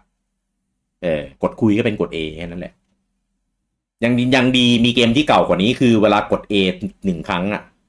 มันจะมีเป็นป๊อปอัพขึ้นมาว่า คุณจะทำอะไร อืม ไอ้พวก RPG เก่าๆอ่ะ อ่ะ จะคุย จะสำรวจ จะมองเนี้ย ผมโคตรเกลียดเลย เป็นคอยเตียบไรถ้าเกมไหนแบบเก่าๆที่ไปทำเป็นแบบเนี้ย ผมจะไม่ค่อยอยากเล่น อืม เออ มันลำบากชีวิตมาก ยกตัวอย่างมาเตอร์ภาคภาคหนึ่ง เป็นแบบนี้เลยครับ จะคุยกับใครต้องกด A ทีหนึ่งแล้วมันจะขึ้นเป็น แล้วก็เลือก คำสั่ง คำสั่ ขึ้ ง นมา เออ ร้านเควนภาคแรกอะไรเงี้ย เออนักเรียนภาคแรกอะไรเงี้ย คือแบบจะสำรวจหายเงี้ย กด A ทีหนึ่งอืม แล้วจะมีคำสั่งขึ้นมา คำสั่ง เออ สำรวจ ใช่ มันไม่ออโต้ให้เราอะว่า อื อ ม อบเจกต์ออบเจกต์นี้หรืออะไรสิ่งข้างหน้าเป็นอันเนี้ย มันจะทำแบบนั้นให้เลยไม่ไม่ไม่เป็นอย่างนั้น ครับ เออเดลด้าคือไม่ เออคือมันก็ทำอยู่ในยุคสองพันอะมันก็ได้ อืม ได้ได้เอ่อความทันสมัยในในยุคในสมัยของมันแหละ อืมเออจริงๆเนี่ยผมนึกขึ้นมาได้อย่าง ใครที่แบบศึกษาเรื่องการทำ UI UX อ่ะ เออเออเออ คุณลองไปเล่นเกมเก่าๆดู เออ จริง แล้วคุณจะแล้วคุณจะเจอแบบ case study อะแบบไหนที่ไม่ควรทำอ่ะ เออ เออจริงนะ คือข้อจำกัดมันมีอะแต่ว่าต้องดูว่าคนทำอะฉลาดที่จะใส่ไปขนาดไหน อืม เออคืออย่างอย่าง Oracle of Season น่ะ คือสมมติใครดูไม่ออกจริงว่าว่าอ่าสีแบบไหนมันเป็นของฤดูกาลอะไร เออ แต่เวลาคุณกดกดให้มันเปลี่ยนฤดูกาลอ่ะเขาจะมีเป็นไอคอนขึ้นมาบอกเลยครับ เป็นสัญลักษณ์ อ่าใช่ใช่ใช่ ที่คุณดูแล้วคุณก็จะรู้ว่าไอสัญลักษณ์เนี่ยมันสื่อถึงฤดูกาลอะไร อืม เขาดีไซน์มาฉลาดมากในขณะที่จำนวนพิกเซลที่มีจำกัด อืม เออเขาจะเราเป็นแบบเลื่อนมาให้ดูเลย แล้วก็มีสีของอันนั้นให้ดูอีกอันหนึ่งเออเพราะว่าจริงๆฤดูกาลมันไม่ได้มีตัวกำหนดสีอย่างอย่างชัดเจนเป็นทางเป็นอย่างเป็นทางการ เพราะว่าแต่ละประเทศฤดูกาลมันไม่เหมือนกันไงอ่ะอย่างของไทยอย่างเงี้ย อืม ไทยไม่มีแน่นอนฤดูใบไม้ร่วงคืออะไรวะ เออ เออฤดูหนาวก็แบบ ของไทยนี่ของไทยนี่จะฤดูไหนก็ใช้สีแดงหมดเลย เออของ คือไท ร้ ย อน มี ตลอด ไทยมีร้อนกับฝน เออ แล้วซึ่งมันอยู่ด้วยกันไง อืม เออร้อนวันนี้ร้อนพรุ่งนี้ฝนตก ตกเสร็จร้อนอะไรอย่างเงี้ยเออมัน อืม ซึ่งแล้วเราต้องใช้สีอะไรอ่ะ ก็ไม่รู้ ตกลงฤฤดูหนาวไม่ไม่ต้องพูดถึง เออฤดูหนาวบ้านเราก็สีแดงอยู่ดี เผลอๆก็ฝนด้วย เป็นสีสีน้ำเงินด้วย เออ เอออ่ะก็ป้ายยาด้วยนะครับ อยากให้ได้ไปลองกันจริง ๆ นะครับสำหรับคนที่อ่าฟังพอดแคสต์ในเอพิโซดนี้ ครับ เออนะครับ น้อยครั้งที่เวลาเราพูดถึงเกมเก่าๆ แล้วเราจะบอกว่า อยากให้ไปเล่น เพื่ออ อืม สัมผัสประสบการณ์ที่ดี ไม่ใช่ว่าให้ไปเล่นเพื่อแบบ เอ้ยให้ให้ให้แก้คิดถึงอะไรเงี้ย เออ เออปกติรายการของเราก็จะเป็นรายการพูด แล้วก็เอามาเล่นเพื่อแบบเอ้ยโอ้ยคิดถึงจังเลยอยากเล่นว่ะอะไรอย่างงี้ เออเออ แต่ แต่ คราวเนี้ยคราวเนี้ยแบบว่าขอให้ไปเล่นอะ เออ แบบในชีวิตหนึ่งสักครั้งหนึ่งในชีวิตเกมเมอร์อะมันเป็นเกม เออ ที่คุณไม่ควรพลาดอะเออ เออคืออยากให้เล่นในฐานะที่มันแบบเป็นเกมที่ดีเลยอยากให้เล่น ใช่ อืม ก็ผมผมเชื่อว่า น้อยคนที่จะไม่ได้เป็นสมาชิกในโซ อืม เออ นะครับ ก็ถ้าเป็นสมาชิกกันในโซก็ไปเล่นได้เลย ครับ นะครับ แล้วก็เอ่อแต่ถ้าเกิดใครมี 3ds อ่า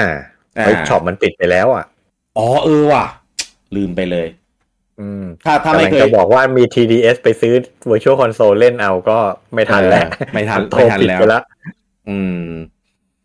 ก็เอ่อถ้าเคยซื้อไว้ ถ้าก็โอ้ถ้าเคยซื้อไว้ก็ไม่ไม่เล่นก็ไม่น่าปะ เออ หมดหมดหนทางป้ายแล้ว เออ ไปไปสมัครเอเนโซเถอะปีละประมาณไม่เกินร้อยห้าสิบาท ปีละนะครับ ใช่ เออไปหาไปหาแฟมิลี่เข้า อืม เออ ก็จะได้เล่นแหละ เออ ปีละร้อยห้าสิบก็คือตกตกเดือนละเท่าไหร่ เดือนละ 10 สิบ กว่าบา บา ท ท สิบกว่าบาท อืม โคตรถูก เออ อืมก็เนี่ยจ่ายไปร้อยห้าสิบเล่นสองเกมนี้จบก็โคตรคุ้มแล้วครับ เออ หลังจากนั้นค่อยค่อยไปออกก็ได้ ได้ป่าวะ อืม ไม่ไม่รู้เหมือนกัน ว่ามันออกแฟมิลี่ได้ไหม จ่ายแล้วก็อยู่ให้เต็มไปเถอะ อ๋อ อยู่ที่เต็มปีไปเต็มปีแล้วจะอยู่ต่อหรือเปล่าว่าแล้วแต่ เออ เออระหว่างนั้นก็โอ้โหเกมเก่าๆเขามีเยอะแยะสำหรับ NSO มาตรฐานก็มีเกมบอยใช่ไหม อ่า มีฟามิคอม มีซูเปอร์ฟามิคอม อ่า อ่า แล้วก็เล่นเทอร์ติสไนตีนได้ฟรีด้วย อืมมีเมกาไดด้วย เมกาไดเป็นของ expansion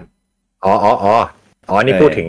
ตัวธรรมดาเนาะ ตัวธรรมดา เออ แต่ถ้าเกิดแบบ อ่า โอ้โห ไปต่อ expansion อ่ะ ก็มีเมกาไดมี N64 มีเกมบอย Advance อ่า มีเซลดาไอ้นี่ด้วยนะเซลดามินิแคปด้วยนะ ในแอดวานอ่า ใช่ เผื่อแบบอยากเก็บให้ครบ แล้วก็ ครับ มีอ่า DLC ของ Animal Crossing